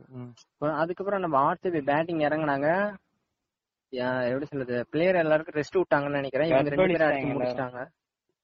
படிக்கலும் நம்ம விராட்டும் அடிச்சு முடிச்சிட்டாங்க மேட்ச். அதுவும் படிக்கல் அடிச்ச நாக்கு இருக்குதுப்பா. நீ கூட சொன்னியாடா, நீ சொன்னியா அவன் சொன்னானா? ஸ்டார்டிங்ல வந்து 10 பால்ஸ் வேஸ்ட் பண்ணிட்டாரு, 20 பால்ஸ் வேஸ்ட் பண்ணிட்டாரு. ஸ்டார்டிங்ல ஒரு 10 ஒரு 50 பால்ஸ்க்கு 12 ரன் 10 ரன் தான் அடிச்சிருந்தாரு. 15 பால்ஸ்க்கு 10ல. ஆமா, அடுத்து ஒரு 33 பால்ஸ்க்கு 75 வந்து இந்த டிவி பாக்குற என்னடா அதுக்குள்ள இவ்வளவு அடிச்சானேன்னு பார்த்தேன். அடிக்கிற 6 அடிச்சாரு சொல்ல பாருங்க. பவர் குடுத்து அடிக்கிற மாதிரி இல்ல, ஒரு ஃபிளிக் மாதிரி எலிகன்ட் அடிக்கிற மாதிரி குத்துறாரு அப்படின மாதிரி. ஆனா பால் 6 போயிடுச்சு எங்கயோ. இல்ல நல்ல நாக் தான், இன்னி கூட நல்லா தான் அடிச்சிட்டு இருந்தாரு சொல்ல போனா. சாமியா ஸ்டார்ட் பண்ணி அடிச்சாரு, கொஞ்சம் அவர் கம்பெனி கூட இருந்த ஆட தான் யாரும் இல்ல. இல்ல நீங்க பவர் விராட் கோலியும் சூப்பர்னு சொல்லலாம், ஏனா 47 பால்ஸ் ஆங்கர் ரோல் டேவிட். அதான் bro, விராட் என்ன பண்ணாரு சொல்ல போனா, என்ன இவ்ளோ கொஞ்சம் டிஃபென்ஸ் ஆடுறாரு போல நினைச்சோம். ஆனா படிக்கல ஒரு 80 வந்தானே இவரு அடிக்க ஆரம்பிச்சிட்டாரு. படிக்கல 100 போட முடியாத மாதிரி ஆயிடுமோ அப்படின்ற மாதிரி பண்ணிட்டாரு இவரு. போட்டாரு எப்படியோ. இல்ல இல்ல அதான் இவர் வந்து படிக்கல நீ இறங்கி அடிப்பா அப்படின்னு சொல்லிட்டு பாரு, இவர் அப்படியே சப்போர்ட் அதே மாதிரி. சோ அதான் நல்லா ஆனாங்க. அதே மாதிரி இன்னைக்கும் ட்ரை பண்ணிருக்கலாம் நினைச்சிருப்பாங்க, ஆனா அது ஒர்க் அவுட் ஆகல. ஏன்னா ஆப்போசிட்ல இருக்கிறது சிஎஸ்கே தான். அதான் bro, CSK னா தனிக்கு. அடுத்த மேட்ச் போங்க. இல்ல இன்னொன்னு கூட சொல்லலாம், ஆர்ஆர் ல பவுலர் ஒண்ணுமே சரியில்லை. ஏன்னா ஒரு விக்கெட் கூட எடுக்க முடியல அவங்களால அந்த மேட்ச். அதான் அந்த மேட்ச் தான இது. அவங்க டீம்ல ஒரு நல்ல ஸ்பின்னர் இல்ல, ஸ்ரேஷ் கோபால் தான் ஒரு நல்ல பண்ணாரு. ஓகேவா தான் பண்ணாரு, நல்லா சொல்ற மாதிரிலாம் இல்ல. இல்ல bro, போன சீசன் சொல்றேன் நல்லா பண்ணாரு. இந்த சீசன்லாம் ஒரு மெயின் ஸ்பின்னரா எப்படி சொல்றது, போன சீசன்லாம் ஒரு விஸ்வேந்திர சகல் அப்படின்ற மாதிரி எல்லாம் எடுத்தாங்க. அந்த மாதிரிதான் மெயின் பவுலரா இருந்தாரு ஆர்ஆர்ல ஸ்பின்னரா. இப்ப இல்ல அந்த அளவுக்கு கூட இல்ல. பெஞ்ச்ல உட்கார, ஆனா யாரோ ஒருத்தவங்க ஸ்பின்னா போடுங்க அப்படின்ற மாதிரிதான் ராகுல் தெவாட்டியா போடுறாரு, ரியான் பராக் ஏதோ போட்டுக்காரு. அவன்லாம் என்ன ப்ரோ போடுறான், வேற வழி தெரியல, ஸ்பின்னர் இல்ல அதான் குடுக்குறாங்க. மார்க்கண்டே கொண்டு வரலாம், ஒரு மேட்ச் சும்மா ட்ரை பண்ணி பார்க்கலாம். கோபால் ப்ரோ நல்லதான் ப்ரோ, மும்பைல நல்லா ப்ரோ நல்லதான் ப்ரோ பண்ணுவாங்க. ஆமா ப்ரோ, இந்த மும்பைல அவங்க ஏதோ எப்படி தெரியல. ஆனா மார்க்கண்டே நல்லா பண்ணியும் அவரை டெல்லிக்கு இந்தியாக்கே டெபியூ பண்ணியாச்சுல மார்க்கண்டே தெரியல ப்ரோ. ஆனா மார்க்கண்டே நல்லா பண்ணி அவங்க தீபக் சாகரை எடுக்கிறாங்க. தீபக் சாகர் ஆனா சுரேஷ் கோபால் இல்ல ப்ரோ, தீபக் சாகரோட தம்பி ராகுல் சஹர். ராகுல் சஹர் எடுக்கிறாங்க, அது ஏன்னு தெரியல, அது ஏதோ பொலிட்டிகல்ஸா இருக்கலாம் எனக்கு தெரியல. இல்ல மும்பைல இல்ல மார்க்கண்டே. டேய் என்னடா வளர்ற, அவர் சொல்றது ஆர்ஆர் டீம்லடா. ஏய் bro அப்படி சொல்ல, ஃபர்ஸ்ட் மார்க்கண்டே மும்பைல இருந்தாரு, மும்பைல கூட நல்லா பண்ணியிருந்தாரு. ஓ அப்படி சொல்ற. அதுக்கப்புறம் விண்டோ ஏதோ இப்போ எப்படி சொல்றது, இது முடிஞ்சும் டிரான்ஸ்ஃபர் பண்ணுவாங்க பத்தி ஆளுங்களை வாங்கினா, அந்த மாதிரி மார்க்கண்டேவ டெல்லிக்கு குல்கர்னி வாங்கிட்டு இது பண்ணியும் மாத்துறாங்கன்னு தெரியல. அப்புறம் குல்கர்னி கொடுத்து யார் வாங்கினாங்க? குல்கர்னிய வந்து மும்பை வாங்கிட்டு மார்க்கண்டே கொடுத்திருந்தாங்க. ஏன் நல்லா பண்ணி அவர் ஏன் மாத்துறாங்கன்னு எனக்கு தெரியல. நல்லா ரொம்ப நல்லா தான் பண்ணியிருந்தாரு எனக்கு தெரிஞ்சு, ஒரு டவு இதுவே கிடையாது. குல்கர்னிக்கும் என்ன தெரியல, பாவம் ஆடுறதே கிடையாது. ஆட விடுறது இல்ல ப்ரோ, ஆடுறது இல்ல. அவர் எங்க மேட்ச் விளையாடுறாரு? சரி விடுங்க, பிளேயர் தானே. அடுத்த மேட்ச் போயிடலாம். அடுத்து என்ன மேட்ச்? சிஎஸ்கே மேட்சா? ஹைதராபாத் பஞ்சாப். ஹைதராபாத் பஞ்சாப் இப்பதானே bro. Okay okay. Hyderabad Punjab இல்ல ஒரே நாள் ரெண்டு match. Okay okay okay okay. Chennai KKR Hyderabad Punjab பாத்தியாடா அந்த மேட்ச்? நமக்கு இதுக்கு சம்பந்தமே இல்லாத மேட்ச் மாதிரி இருக்கு. நம்ம மேட்ச் ப்ரோ. எனக்கு தெரிஞ்சு ஹைதராபாத் சரியான வின். ஆமா ஆமா ஆமா. வார்னரும் டாக்சன் வின் அடிச்சாங்க அந்த மேட்ச் தான. அப்புறம் வில்லியம்சன் வந்து முடிச்சாரு. ஆமா ப்ரோ. ஐயோ நல்லா வின்னு சொன்னாங்க SRHல. அதே மாதிரி நடந்துருச்சு அந்த மேட்சும். தொடர்ந்து ஒரு 3 மேட்ச் கேன் வில்லியம்சன் இல்ல மேட்சா இருக்கிறப்போ வின் பண்ணிட்டாங்க. ஆமா ஆமா. கடைசியா காவியா நெடுமாறன் முகத்தை நாங்க சிரிப்பை பார்த்தோம். ஒரு சிரிப்பு மீமை பார்த்தோம். அது இல்லாம என்ன அங்க ஒரு பேட்டிலே போச்சு. பேர் பிரீத்தி தின்சாவா காவியா நெடுமாறன் உங்களை பாடுமாறன் வெறுமாறன் சூர்ரை போட்டு பாத்துட்டு நெடுமாறன். அது கொஞ்சம் நல்லா இருந்துச்சு. அது பாக்க நல்லா விளையாடுங்க சார். பஞ்சாப்ல நல்லா தான் பண்ணாங்க. யாரு அதுல அடிச்சா? ஷாருக்கான். நம்ம ஷாருக்கான் நல்லா அடிக்கிறது எல்லா மேட்சும். யாருமே அடிக்கலன்னு நினைக்கிறேன் அன்னைக்கு பஞ்சாப்ல. இல்ல மேட்ச்ல ஷாருக்கான் தான் அடிச்சாரு. அன்னைக்கு டார்கெட் கம்மியா தான் இருந்துச்சு. 130 சம்திங் ப்ரோ. அதுலயும் ஷாருக்கான் தான 20 பிளஸ் அடிச்சான். ஓகே. எவனுமே அடிக்கல. ஷாருக்கான் மட்டும் ரைட் அடிச்சாரு. அகர்வாலும் ஷாருக்கானும் 22. நீங்க ரீசனா பஞ்சாப் மேட்ச்ல பாரு. ஒரு 4 மேட்ச் நடந்த 4 மேட்ச்ல பாரு. அதுல ஷாருக்கான் தான் ஃபினிஷ் பண்ணி எல்லாத்துலயும் 2 டிஜிட்டல் அடிச்சிருப்பான் சொல்ல போனா. மத்த ஆமா நம்ம இல்ல ப்ரோ. மெயின் விஷயம் என்னன்னா இவர் தமிழ்நாடு பிளேயர்ன்றதுனால நான் முட்டு கொடுக்கல. நான் ஏன் சொல்றேன்னா இப்ப வந்து ஷாருக்கான் பாத்தீங்கன்னா பஞ்சாப் மாதிரி ஒரு டீம்ல போனதுனால அவர் யாருமே நோட்டீஸ் பண்ணல. ஆனா அவர் சைலண்டா நல்ல நாக் தான் ஆடிட்டு இருக்காரு. நல்லா ஆடிட்டு இருக்காரு மேட்ச்ல. சோ அத நம்ம பார்க்கணும். ஃபினிஷிங் ரோலே பண்றாரு. ஆமா. அதனால அவ்வளவு பணம் கொடுத்து எடுத்தாங்க. அதனால ஒரு 4 crore கொடுத்து எடுத்துட்டாங்க பஞ்சாப்ல. நல்லா லீப்ப கூட கூட கொஞ்சம் பரவாயில்லன்னு சொல்லலாம். பஞ்சாப் அவரை நல்லா யூஸ் பண்றாங்க. பட் ஃபர்ஸ்ட்ல இருக்கவங்க அந்த அளவுக்கு யூஸ் ஆகும் இதுவாக மாட்டாங்க. அவங்க பவுலிங் ரொம்ப புவரா இருக்கு பஞ்சாப். ஷமியை விடுறான். அவங்க 2 பவுலர் அவ்வளவு கோடி கொடுத்து வாங்கி அவனுக்கு என்னடா பண்ணிட்டு இருக்கானுங்க. அவரு 2 பேரும் பெஞ்சில் உட்காந்து. அதான் யார் ரெல்லி மெரிடித்தும் வேற யாராவது இன்னொருத்தன் பேர் என்னது அவங்களுக்கு பஞ்சாப் ஜெய் ரிச்சர்ட்சன் அவனுக்கு தானே. நம்ம வருஷம் வருஷம் பெரிய அமௌண்ட்ல பர்ச்சேஸ் பண்ணி ஒரு நல்ல பவுலர் எடுக்கிறோம்னா அதாவது அவங்களுக்கு கேம் பிளே பண்றப்பதான் தெரியுது இவங்க வேஸ்ட் அப்படின்ற மாதிரி. மறுபடியும் எங்க டாலிய புண்படுத்துறீங்களா? கிறிஸ் மோரிஸ்க்கு தான் அவங்க போனாங்களே பஞ்சாப். பட்ஜெட் பஞ்சாப் யாருக்கு தான் போல ஆக்ஷன்ல பணம் இருக்குன்னு எல்லாத்தையும் போய் பணத்தை மட்டும் ரேட் மட்டும் ஏத்தி விட்டுட்டாங்க. ரேட் ஏத்தி அவங்கள பணக்காரங்க விட்டுறாங்க. அவங்களும் பர்ஃபார்ம் பண்ண இந்த சினாரியோ எப்படின்னா நம்ம என்னது திருவிளையாடல் ஆரம்பம் தனுஷ் மாதிரி வந்துட்டு தூக்கிட்டு தூக்க போற மாதிரி போய் பிரகாஷ் ராஜ் கிரேட் அதே மாதிரிதான். அதுதான் நம்ம டாலி ஒரு தக்லீஃப் மாதிரி பண்ணலாம். சரி ஓகே நம்ம நெக்ஸ்ட் மேட்ச் போயிடலாம் ப்ரோ. இதுல வந்து ஈஸியா ஜெயிச்சிட்டாங்க. அதை பத்தி பேச தேவையில்ல. ஹைதராபாத் பவுலிங் பத்தி தெரியும். ரஷீத் கானா நல்லா பண்ணிருப்பாரு. அவர் தான் பெர்ஃபார்ம் பண்ணிருப்பாரு. நடராஜன் இல்ல இப்ப டீம்ல. ஆமா rule out bro. Okay okay. ஒரு வருத்தமான விஷயம். சரி ஓகே நம்ம அடுத்த மேட்ச் போயிடலாம். அடுத்து ஸ்பெஷல் மென்ஷன்ஸ் கலீல் அஹ்மத் சொல்லினோம் ப்ரோ. 3 wickets 21 runs. எனக்கு மட்டும் தான் தோணுதான்னு தெரியல நான் சொல்றேன். அவர் பாக்குறதுக்கு நம்ம நார்த்ல அவர் பேர் உரி படத்துல நடிச்சாரு. டக்கு நேம் ஸ்ட்ரைக் ஆகல. விக்கி கௌஷல் தெரியுமா? தெரியும் தெரியும். அவரு மாதிரியே இருக்காரு ப்ரோ லைட்டா. அப்படியா? எனக்கு விக்கி கௌஷல் கரெக்டா ஞாபகம் இல்ல. நான் ஒரே ஐடியா ப்ரோ. ஏதோ வாயில வந்துரும் போது சும்மா உரி. என்ன படம்டா? உரி ஹிந்தி படம்டா. சரி விடு விடு விடு. எந்த படம்? உரின்னு ஒரு ஹிந்தி படம் இருக்குடா. ஹிந்தி நடிகர் மாதிரி இருக்கான். நெக்ஸ்ட் ப்ரோ லஸ்ட் ஸ்டோரிஸ் பாத்துக்கிங்களா? அந்த KR அத்வான். அவனுக்கு தெரியாது ப்ரோ. அவன் எல்லாமே மணி ஏஸ்ட் தான் பாப்பான். சரி ஓகே நெக்ஸ்ட் வந்துடலாம். நெக்ஸ்ட் என்ன மேட்ச் தெரியுமா? CSK KKR சிறப்பான ஒரு மேட்ச். சிறப்பான தரமான ஒரு மேட்ச் அது. சரி ஓகே இத பத்தி டீடைலா பேசிட்டு அடுத்த மேட்ச் டக்கு டக்குன்னு ஸ்கிப் பண்ணிடலாம். ஏன்னா இந்த மேட்ச் நிறைய பேச வேண்டியது இருக்குது. CSK சைடுல இருந்து யாரு சாஃப் 95ல என்ன பண்ணுமோ அது கரெக்டா பண்ணாங்க. கரெக்டா எப்படிடா கடைசி வரைக்கும் நின்னுச்சான்டா. 20 ஓவர் பர்ஃபெக்ட்டா இல்ல ப்ரோ. ஒரு ஸ்லோவா அடிக்கவும் இல்ல ரொம்ப ஸ்பீடா அடிக்கல. ஒரு கரெக்டா அடிச்சு ஃபினிஷிங்ல செம ஸ்பீடா அடிச்சு முடிச்சாரு. இந்த தேவதூத் படிக்கலுக்கு வந்து விராட் கோலி பிளே பண்ணாங்கல்ல அந்த மாதிரி வந்து மேட்ச் ஃபுல்லாவே நிதானமா நல்ல மேட்ச் ஃபுல்லா அது ஃபினிஷிங்லாம் அடிக்க ஆரம்பிச்சாரு. அதுதான் கொஞ்சம் மெயின். ஃபினிஷிங்லயும் கொஞ்சம் டிஃபென்ஸ் ரோப் பண்ணல. அப்பதான் கொஞ்சம் அடிக்க அவரும் ஸ்மார்ட்டான மூவ்ல அடிக்க ஆரம்பிச்சாரு. ரன் போயிடுச்சு. கைக்கோட நல்லா தான் அடிச்சான மேட்ச். இது லைட்டா அடிச்சிட்டு போய்ட்டான். இப்போ வந்து ரைனா நல்லா அந்த மாதிரி. ஆமா ஆமா. அவங்க 2 பேரும் அடிச்சிட்டாங்க. வேற யார் வந்தா? ஜடேஜா 25 புவனேலி வந்து அவர் ஒரு 30.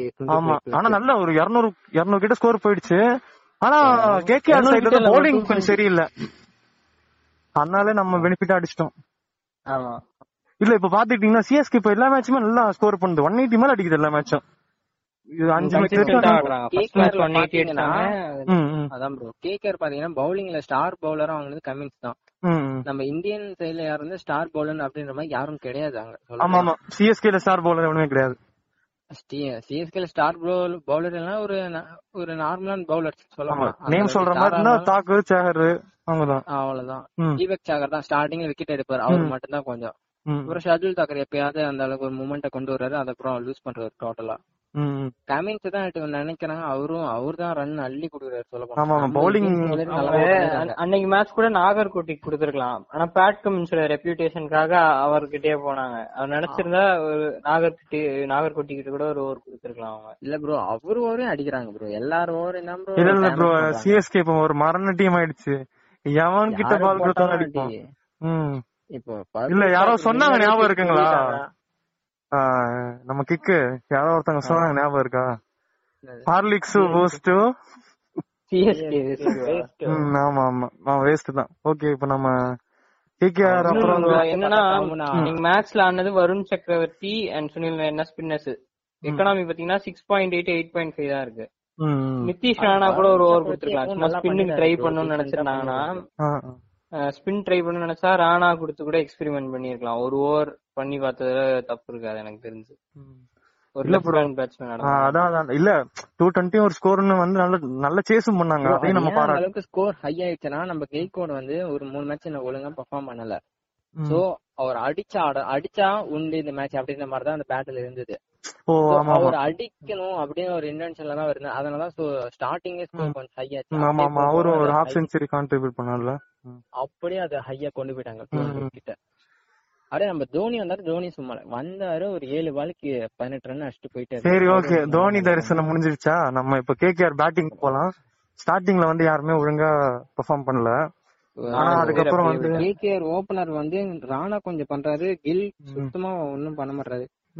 போன சீசன்ல பாத்தீங்கன்னா கில் தான் நல்லா பண்ணுவாரு, ஆப்போசிட்ல யாரும் ஒழுங்காவே விளையாட மாட்டாங்க, வந்து அவுட் ஆயிட்டு போறது. இதே மாதிரிதான் இருந்தாங்க. இப்போ என்ன நல்ல ஓபனிங் பேர் வந்துருச்சு, நான் ராணா கில் அப்படின்ற மாதிரி தான். ஆமாமா, ஆனா இப்போ அவங்க கூட நீங்க அடிக்கல தான்டா ஒழுங்கா. இல்ல ராணா அது அடிக்கல தான் சொல்றேன், அதுல 2 பேரும் சொதப்புனாங்க. என்னரா 2 பேரும் சொதப்பிட்டாங்க. அப்புறம் ராகுல் திரிபாதி வந்து கொஞ்சம் ஏதோ நல்லா பண்றாரு, ஒரு 20 கிட்ட அடிக்கிறாரு, அதுக்கப்புறம் அவரும் அவுட் ஆயிடுறாரு. அன்னைக்கு மேட்ச் வந்து யாருமே டாப் 5 வந்து யாருமே ஆடல. சுனில் நயர் வந்து 5ல வந்தாங்க, இல்ல அவங்க யாருமே அடிக்கல ப்ரோ. ரஷல்ல இருந்து ஆரம்பிச்சதே அடிக்கிறது. ஆமா, தினேஷ் கார்த்திக் ப்ரோ, ரஷல்னு சொல்றாங்க. தினேஷ் கார்த்திக் சப்போர்ட்டிங் ரோலா அடிச்சாரு. ஆமா, ரஷல் யாரையோ போட்டு தாக்குறானே, சாம்காரனா தாக்கூர தாக்கிட்டான். அதுக்கப்புறம் கமின்ஸ் தானே சாம்காரனை தாக்குனா. ஆமா கமின்ஸ் தான் 30 ப்ரோ. ஆனா எனக்கு கமின்ஸ் நாக்கு பாக்கும்போது செம்மையா இருந்துச்சு ப்ரோ. ஃபாஸ்டஸ்ட் 50ல அந்த இதுல நல்லா பண்ணிருந்தாரு. சொல்றேன் நல்லா தான அடிச்சான். ஆனா ஒரு எல்லாரும் ஒரு எப்படி சொல்றது, பயத்தை காமிச்சாங்க சிஎஸ்கே ஃபேனுக்கு. என்னடா வின் பண்ண போற மேட்ச் இப்படி போயிட்டு இல்லடா. ஆனா எனக்கு ஒரு மாதிரி பாவமா தெரிஞ்சது, தந்திரமா தான் ஜெயிச்சோம் நம்ம வந்து. அவங்க மிஸ்டேக் இல்ல, அது நம்ம ஒழுங்கா ஜெயிக்கல. அது அவங்க மிஸ்டேக் தான். நம்ம பேட் கமின்ஸ் விக்கெட் எடுத்திருந்தா அது ஒரு நம்ம ப்ரௌடான விக்டரின்னு சொல்லிருக்கலாம்ல. அது வந்து அவங்க எப்படி லூசிங் பண்ணாங்க அவங்களே கேம். தேவலாம் ரன் ஓடி இந்த வருண் சக்கரவர்த்தியில ஓடவே தெரியல அவனுக்கு. ஏதோ அதான் சொல்றேன், ஒரு இன்டென்ஷனோட கேகேஆர் விளையாட மாட்டாங்க. ஏதோ வரமா அதான் அடிக்கிறமா அவுட்டா நம்ம போனோம் அப்படின்ற மாதிரி. ஆனா கொஞ்சம் ஆடலாம், டீம் எல்லாம் பயங்கரமான பிளேஸ் வச்சுக்கிட்டு இப்படி பண்றானு. ஒரு ஃபயரே வர மாட்டாங்க டீம்ல. கமின்ஸ்க்கு வந்தது, ரசூலுக்கு வருது.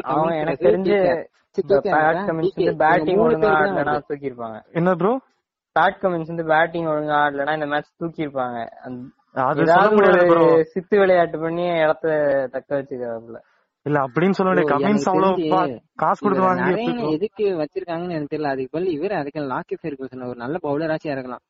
ஹர்பஜன் சிங்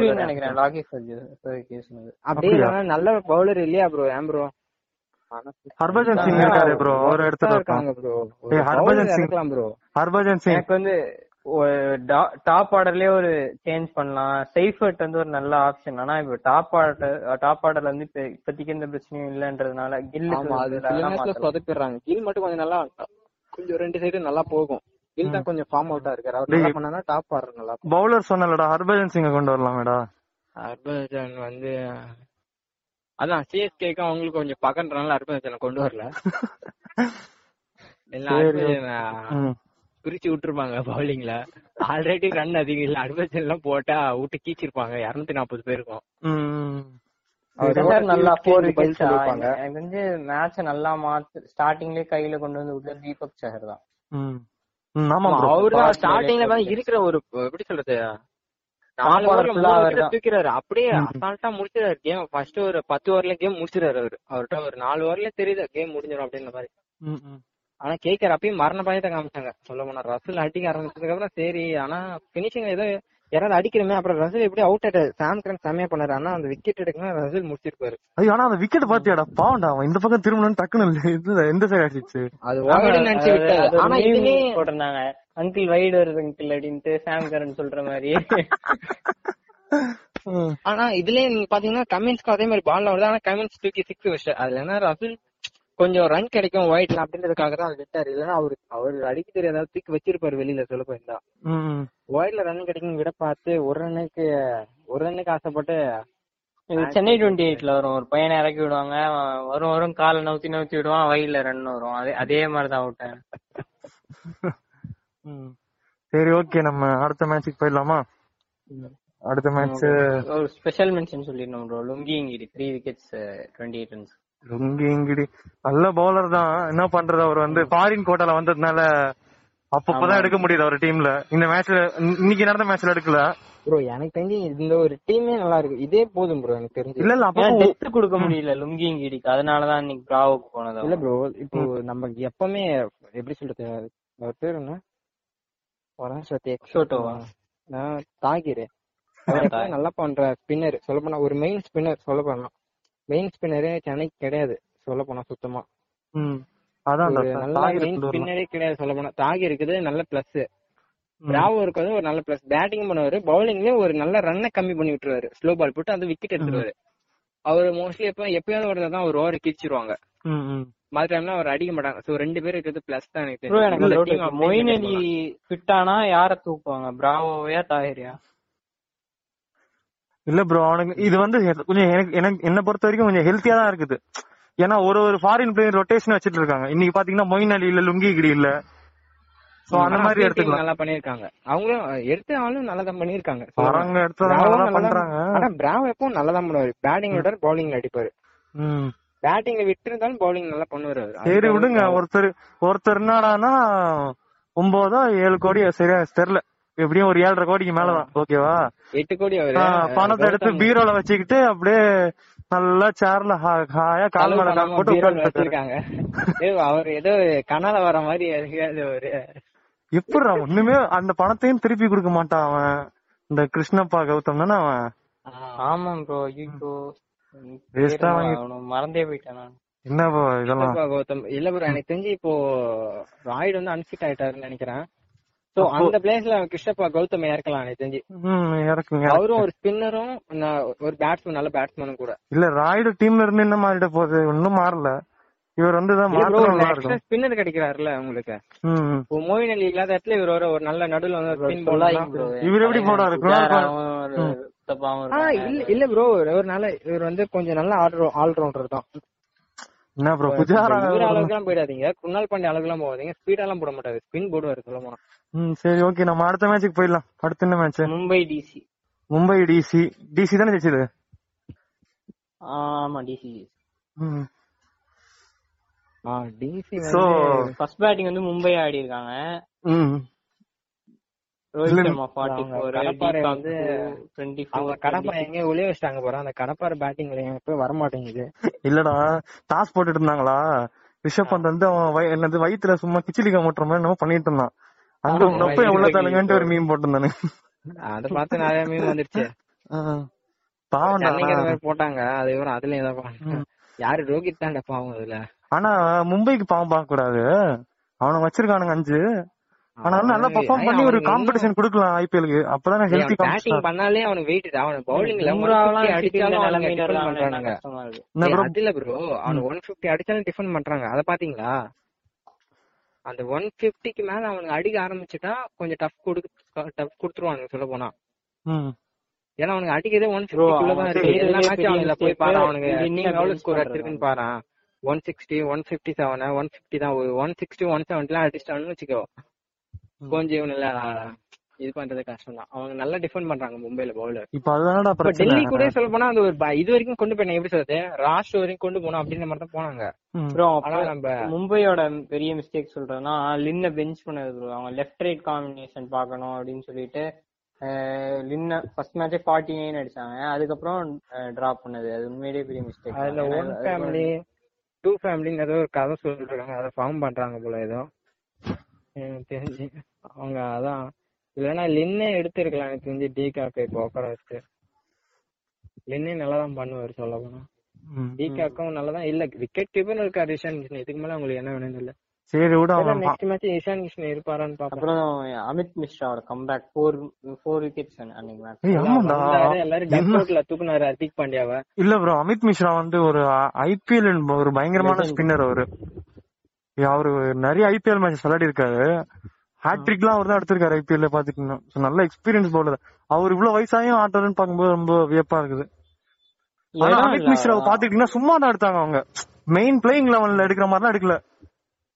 கடைசியில பார்த்தா ஆல்டர்னேட்டா ஒரு லெக் ஸ்பின் பிட்ச் வந்துச்சுன்னா அப்ப எடுத்துக்கலாம். இப்ப டோனிக்கு பவுலிங் போடுறதுலாம் ஒரு லெக் ஸ்பின் எடுக்கணும் அந்த மாதிரி எடுத்தது. விக்கெட் எடுத்தாரு. கிக் ஸ்டீவ் ஸ்மித் டார்கெட்டா இருக்காங்க 2 மேட்சா. ரிக்கி பாண்டிங் நெப்பாட்டிசமா இல்ல ப்ரோ தலதல பண்றாங்க. ஸ்டீவ் ஸ்மித்தா ஏதோ பண்றான். ஸ்டீவ் ஸ்மித் எடுக்கலாம் என்ன பண்ணுவீங்க? யாரு இருக்கீங்க? ஸ்ரேயஸ் ஐயர்லனால ஆடிட்டு இருக்காங்க. எல்லாம் எப்ப தூக்கிட்டு இருப்பாங்க. அது நிறைய பேர் அந்த மாதிரி தான் கொலாப்ஸ் ஆகுது.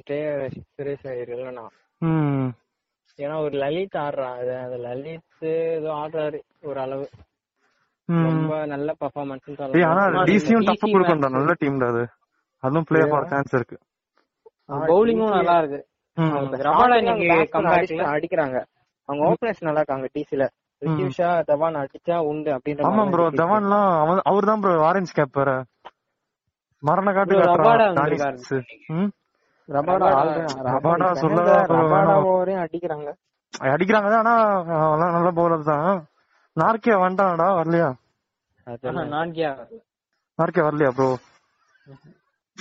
ஏன்னா அந்த டைம்ல போன சீசன்ல பாத்தீங்கன்னா ஒரு பயங்கரமான பவுலிங் லைன் அப் இருந்துச்சு. 2 ஸ்டார் பவுலர் தான். ஆமா ரபாடா நார்கே இப்படி இவரு விட்டா இவரு தூக்கிடுவாரு. நார்கேவெல்லாம் ரொம்ப சில்லற பணத்துல தான் வாங்குனாங்க. 5 ரூபாய்க்கு நடிக்க சொன்னா 1000 ரூபாய்க்கு நடிப்பாங்களா அந்த மாதிரி. அவரு குறைஞ்ச பணத்துக்கு வாங்கி பயங்கர யூஸ் பண்ணிட்டாங்க. சரி okay DC batting bro. Dhawan orange cap இப்ப. ஆமா ப்ரோ அவர் எல்லா மேட்ச் அடிக்குறாரு ப்ரோ. எனக்கு என்னன்னா இப்போ தவான் போயிட்டா அவர் பொசிஷன்ல யார் வராருன்ற மாதிரி ஒரு கேள்வி இருந்துச்சு. ஆனா இவரே நல்லா தான் ஆடிட்டு இருக்காரு. இவர் பொசிஷன் எதுக்கு நம்ம வேற யாருக்கா கொடுக்கணும்ன்ற மாதிரி இருக்கு. ரஹானே தான் ப்ரோ எனக்கு தெரிஞ்சு. யாரு ரஹானே? இல்ல ப்ரோ ரஹானே வரது கஷ்டம். இப்ப ப்ரோ ஈஷாவும் நல்லா பெர்ஃபார்ம் பண்றான். தவான் எல்லாத்தையும் நல்லா தான் பண்றாங்க. ஆனா இந்தியன் டீம்ல தான் இவரை ஒதுக்குறாங்க எனக்கு தெரியல. யார் ரஹானே தானே? ரஹானே இல்ல தவான்ரா. தவானை எதுக்கு ஒதுக்கு?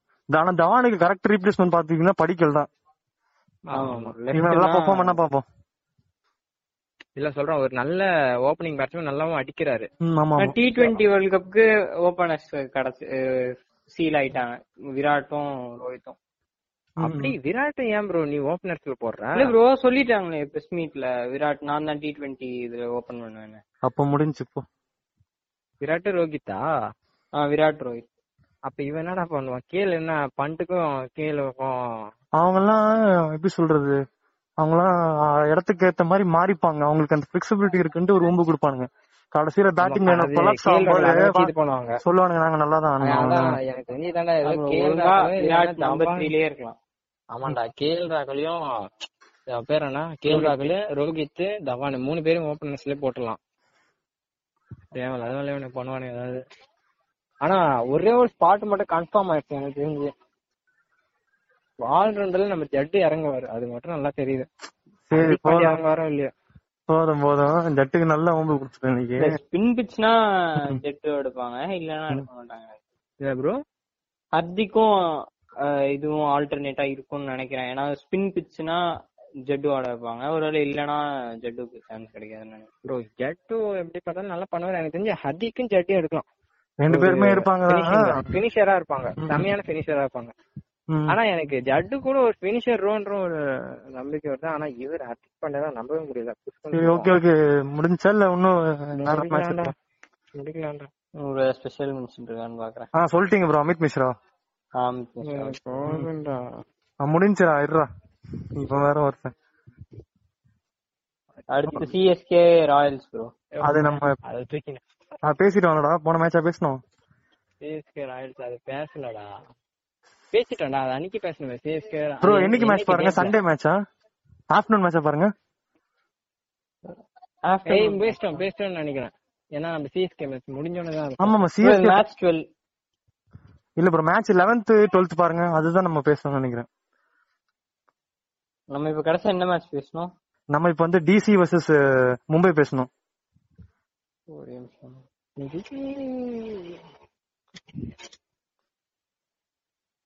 இல்ல நான் பார்க்கணுமா ப்ரோ? ஆமா ப்ரோ, அது 20th ஏப்ரல் மேட்ச் ப்ரோ. இல்ல அது எந்த மேட்ச் நம்பர் போட்டுருக்கால? மேட்ச் நம்பர் 13 நம்ம இப்ப பேசனது. அப்போ இன்னும் ரெண்டு மேட்ச் இருக்கா? டே டக்கு டக்குன்னு பேசிடலாம். ஓகேவா? CSK RR, Punjab Delhi. CSK RR யார் ஜெயிச்சது? சிஎஸ்கே தான ஜெயிச்சது. ஆமா ஆமா, சஞ்சு சாம்சன் அந்த சைடு வந்து தோனி. சாம்சன் முதல்ல அவுட் எடுத்துட்டாங்கல. ஆமா, ரொம்ப கம்மி ரன்ல போயிட்டாரு. சோ அதனால பட்லர் ஒரு 50 போட்டாரு. பட்லர் 49 டைம்ல வந்து நம்ம யாரு ப்ரோ இந்த சிஎஸ்கே யார் அடிச்சா பேட்டிங்ல? யாருமே அடிக்கல ப்ரோ, எல்லாம் 30 எல்லாரும் அடிச்சாங்க. வந்தவங்க எல்லாம் ஒரு 30 20 அடிச்சாங்களா? வந்தவங்க எல்லாரும் 11 வரைக்கும் வந்து அடிச்சாங்க. ஸ்கோர் எவ்வளவு? 120யா 140யா? 188. 188 அதான் ஃபர்ஸ்ட் ருத்ராஜ் 10 33 26 18 27 8 18 13 20 இப்படியே வந்து 180 30 பிளஸ் அடிச்சிருக்க மாட்டாங்க. அப்படியே 188 பெஸ்ட் சொல்ல போறீங்களா? யாருமே 30 பிளஸ் இல்ல, ஆனா 180 டோட்டல். இதுதான் ஒரு பெர்ஃபெக்ட் டீமோட அர்த்தம் இல்லடா? நாங்க கடபரலாம் இல்ல, சும்மா நார்மல் கல்லே 188 அடிக்கணும். ஆமா ப்ரோ, சும்மா வந்த ஆளுக்கு ஒரு 10 ரன் அடிச்சுங்க முடிஞ்சு. 50 ஒரு 50 40 எல்லாம் அடிக்கல, ஜஸ்ட் ஒரு 30 பிளஸ் தான் அடிச்சிருக்கோம் எல்லாத்துலயும். 35 கூட இல்ல. ஆனா எங்க டீமோட ஸ்ட்ராட்டஜி என்னன்னு பாத்தீங்கன்னா, நாங்க பால் வேஸ்ட் பண்ண மாட்டோம், அதுதான் ஒரு மெயின் விஷயம். ஆமா, பால் வேஸ்ட் பண்ணா 180 வந்துரும். அடிக்குறோமா சாம்சன் இறங்கி அடி, எட்டு இறங்கறாரு அடி, அவ்வளவுதான். எல்லாரும் இறங்கி அடிக்கிறது தான், சும்மா டிஃபென்ஸ் ஆடுறது இல்ல. சகாரியா 3 விக்கெட்ஸ், மிஸ்டர் ஒரு விக்கெட், சார் 3 விக்கெட் எடுத்துப்பாரு ஸ்விங் போட்டு இல்லையா? விக்கெட் லெஸ் நினைக்கிறேன். சாகர் ஸ்டார்டிங்ல தூக்குனாரு ப்ரோ. சாகர் விக்கெட் எடுக்கல ப்ரோ, சும்மா காத்துல கை அடிக்காத. அவரு டேட்டாவோட பேசுறாரு. இது ஓகே, அது என்னமோ ஜெயிச்சிட்டோம் சிஎஸ்கே. பாவம் ஆர்ஆர், நான் சொல்றது எனக்கும் ஆர்ஆர் ரொம்ப பிடிக்கும். சஞ்சு சாம்சன்லாம் இருக்காரு. அவரு சஞ்சு சாம்சன் ஒழுங்கா விளையாண்டா ஒரு மிஸ்டேக் ஆகாது அப்படின்லாம் இல்ல. டேய் பவுலர்ஸே இல்லாத டீம் எப்படி நம்ம மெயின்டைன் பண்ண முடியும்? அவன் எடுக்கிறது கேஸ் தான், ஓகேவா? அவன் அவர் டயலாக் வேற சொல்லுவாரு, இந்த மாதிரி நீங்க அவ்வளவு நேரம் ரன் கொடுங்க நான் அடிக்கிறேன் அப்படின்ற மாதிரி. அவரோட மென்டாலிட்டி தான் நான் சொல்லிட்டேனே, அவர் அப்படிதான் பட் அது கொஞ்சம் கேப்டன்சி. இவன் வேற கேப்டன் தான் பரவாயில்ல, கொஞ்சம் கேப்டன்சி நீ பொறுப்பு இல்லாம அண்ணன் மத்தவங்க எப்படி இருப்பாங்க அப்படின்ற மாதிரி தான் எல்லாரும் டாக் வரும் சொல்ல போனா. அதுக்காக கொஞ்சம் நல்லா அவரு கொஞ்சம் நின்னு ஆடணும்னு பாக்கலாம்.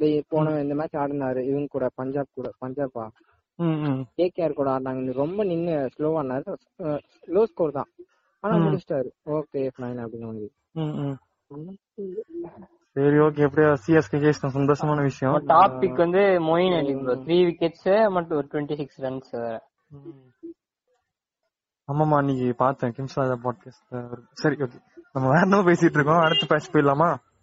அடுத்த லாஸ்ட் மேட்ச் இதுல முடிஞ்சிரோம்டா. கிக் பஞ்சாப் டெல்லி டெல்லி தான முடியல. என்னடா இருக்குல நல்லா உப்பு போட்டான் இப்பதான். வேஸ்டடா இது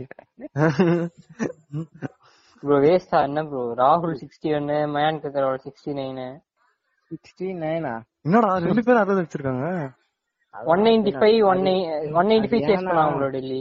டேய் இது பயங்கரமான மேட்ச் நினைக்கிறேன்டா. சேஸ் பண்ணிட்டாங்க 192 வெளிய போற மேட்ச் அது. யாரு நான் கேக்குறேன் வந்து ஸ்டார்டிங் ஒரு 3 மேட்ச் சொதப்பிட்டாரு டோட்டலா. ஆமா ஆமா சோ இந்த மேட்ச் அவருக்கும் அடிக்கணும் அப்படிங்கிற மாதிரி தான். சோ அவர் மேட்ச் செஞ்சிட்டாரு. இல்ல 195 சேஸ் பண்ணிட்டாங்களாமே டிசி அவங்க. அசால்ட்டா அத சேஸ் பண்ணாங்களா அத போய் கேளுங்க. Dhawan 92 bro. Dhawan Johnny Sins தான்டா எங்க போனாலும் அடிக்குறான். கரெக்ட்டா மொட்டை சும்மாவே இருக்க மாட்டான். நான் எல்லா இடத்துலயும் போட்டு எல்லா இடத்துலயும் அடிக்குறாரு. அவன் நிக்கிறதுனால தான் டெல்லியே கொஞ்சம் பேட்டிங்ல கொஞ்சம் சுதப்பாம இருக்குது. அது என்ன உண்மைதான். போன சீசன்ல பாத்தீங்கன்னா தவான் அவுட் ஆன மேட்ச் எல்லாத்தையும் பாத்தீங்கன்னா எல்லாமே ஃபெயிலியர் தான் அவங்க. ஐயோ ஆனா போன சீசன் ஞாபகம் இருக்காடா 2 செஞ்சுரி அடிச்சானே பேக் டு பேக். அதே தவான் அவுட் ஆன ஆரம் இப்போ ஃபைனல்ல கூட தவான் அவுட் ஆனாரு மேட்ச் வெஸ்ட் ஃபைனல்ல கூட தவான் அவுட் முடிஞ்சிச்சு. அந்த ஓபனிங்ல 2-3 சட்டு சட்டு போக அப்படியே போயிடுறாங்க டிசி. அவ்வளவுதான். சரி ஓகே ஓகே ஓகே இது வரைக்கும் 9 மேட்ச் டிஸ்கஸ் பண்ணிட்டோம். நம்ம என் நோட்ஸ் ஒரு நிமிஷம் சொல்லிட்டு போயிடலாம். ஸ்டார்டிங் வித் நம்ம கிக் பட்டாஸ்க்கு நீங்க என்ன நினைக்கிறீங்க? யாரு இப்போ நம்ம போன எபிசோட்ல ப்ரெடிக்ட் பண்ண மாதிரி ஆர்சிபி எல்லாம் பிளே ஆஃப் வரனார் அவரு அது வரும். ஆனா அவர் வந்து சிஎஸ்கே தரம் தாழ்த்தி சொன்னார்ல, அத பத்தி நீங்க என்ன நினைக்கிறீங்க? சிஎஸ்கே வருமா? அது மாதிரி பேட்ல பைட்ல தான இப்ப அவர் வரல. பயம் இருக்கு. இல்ல இல்ல கடைசில அவன் கேட்க மாட்டான் நீ பேசு பயம் இருக்குற நீ எப்படி இப்படி பேசலாம் அப்படின்ற மாதிரி தான் அந்த வந்து பேசிருக்கோமே. ஆமா லைட்டா வாய் வர விட்டுட்டான். இது எப்படி இருக்குன்னா நாங்க விட்டுட்டோமே எடுத்து. சரி ஓகே இப்போ நம்ம சிஎஸ்கே நல்லா பெர்ஃபார்ம் பண்ணிட்டு இருக்குது. பிளே ஆஃப்ல மேபின்லாம் இல்ல கன்ஃபார்ம் வர சான்ஸ் இருக்கு. انا டீம் அப்படிப்பட்ட சிஎஸ்கே ஆர்சிபி டிசி அப்புறம் ஏதோ 4வது டீம் பிரெடிக்ட் பண்ணல எனக்கு தெரிஞ்சு எஸ்ஆர்எச். அதாவது இந்த 4 டீம்ஸ் போக வாய்ப்பு இருக்கு. நீங்க சொன்ன அதேதான் bro. சிஎஸ்கே ஆர்சிபி டிசி வரைக்கும் நான் ஓகேன்றேன். எனக்கு ஆர்ஆர் வந்தா கொஞ்சம் நல்லா இருக்கும்ன்றேன். அது மத்த டீம் பத்தி தெரியல. ஆர்ஆர் தான் என்னோட சாய்ஸ். நீ சொல்றவங்களோட ப்ரெடிக்ஷன் அப்புறம் வேற ஏதாவது லுட்லோஸ்க்கு என்ன சொல்லி முடிச்சீங்க? CSK RCB first qualified. அதுல வந்து ஆர்சிபி வின் பண்ணி ஃபைனல் கோ டு ஃபைனல். அவரோட எலிமினேஷன் ரவுண்ட்ல வந்து பேர்னா ஆர்ஆரும் கொஞ்சம் பஞ்சாப் எதிர்பார்க்கறேன். பஞ்சாப் டிசி வராதுன்றப்போ டிசி அவங்க எப்ப சொதப்பாங்க உங்களுக்கே தெரியாது. சிங்ஸே நம்பிட்டு இருக்காங்கன்றியா நீ? போன சீசன்ல பாத்தீங்கன்னா டோர்னமெண்ட் ஸ்டார்டிங் நல்லா பண்ணாங்க. அப்புறம் தொடர்ந்து ஒரு 3 மேட்ச் கடைசியிலே வரமா இல்லன்ற மாதிரி தான் வந்தானுங்களா அப்படின்ற மாதிரி ஆயிடுச்சு. அதெல்லாம் அந்த ஒரு இந்த ரவுண்ட்ல எப்படி சொல்றது நம்பர் 2 பொசிஷன் சொல்லுவாங்கல்ல செகண்ட் ஒரு சான்ஸ் இருக்குன்ற மாதிரி.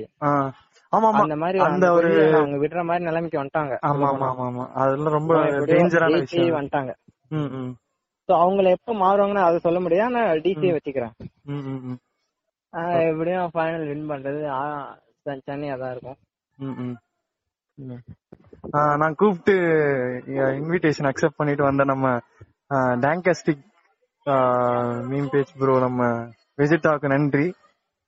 ஓகேங்களா அவரு இல்ல இப்போ ஆனா எங்களோட நெஞ்சங்கள்ல எப்பவுமே இருப்பாரு. அப்புறம் தேங்க்ஸ் ப்ரோ நம்ம ஃபாசில் ஷோட்டா bro. Okay bro thank you bro. Thank you bro. Okay உனக்கு தான் தேங்க்ஸ் தான் சொல்ல முடியாது. கட் பண்ணிடலாமா? கட் பண்றோம். ஓகே கடை சாத்திடலாம். ஓகே பை டா.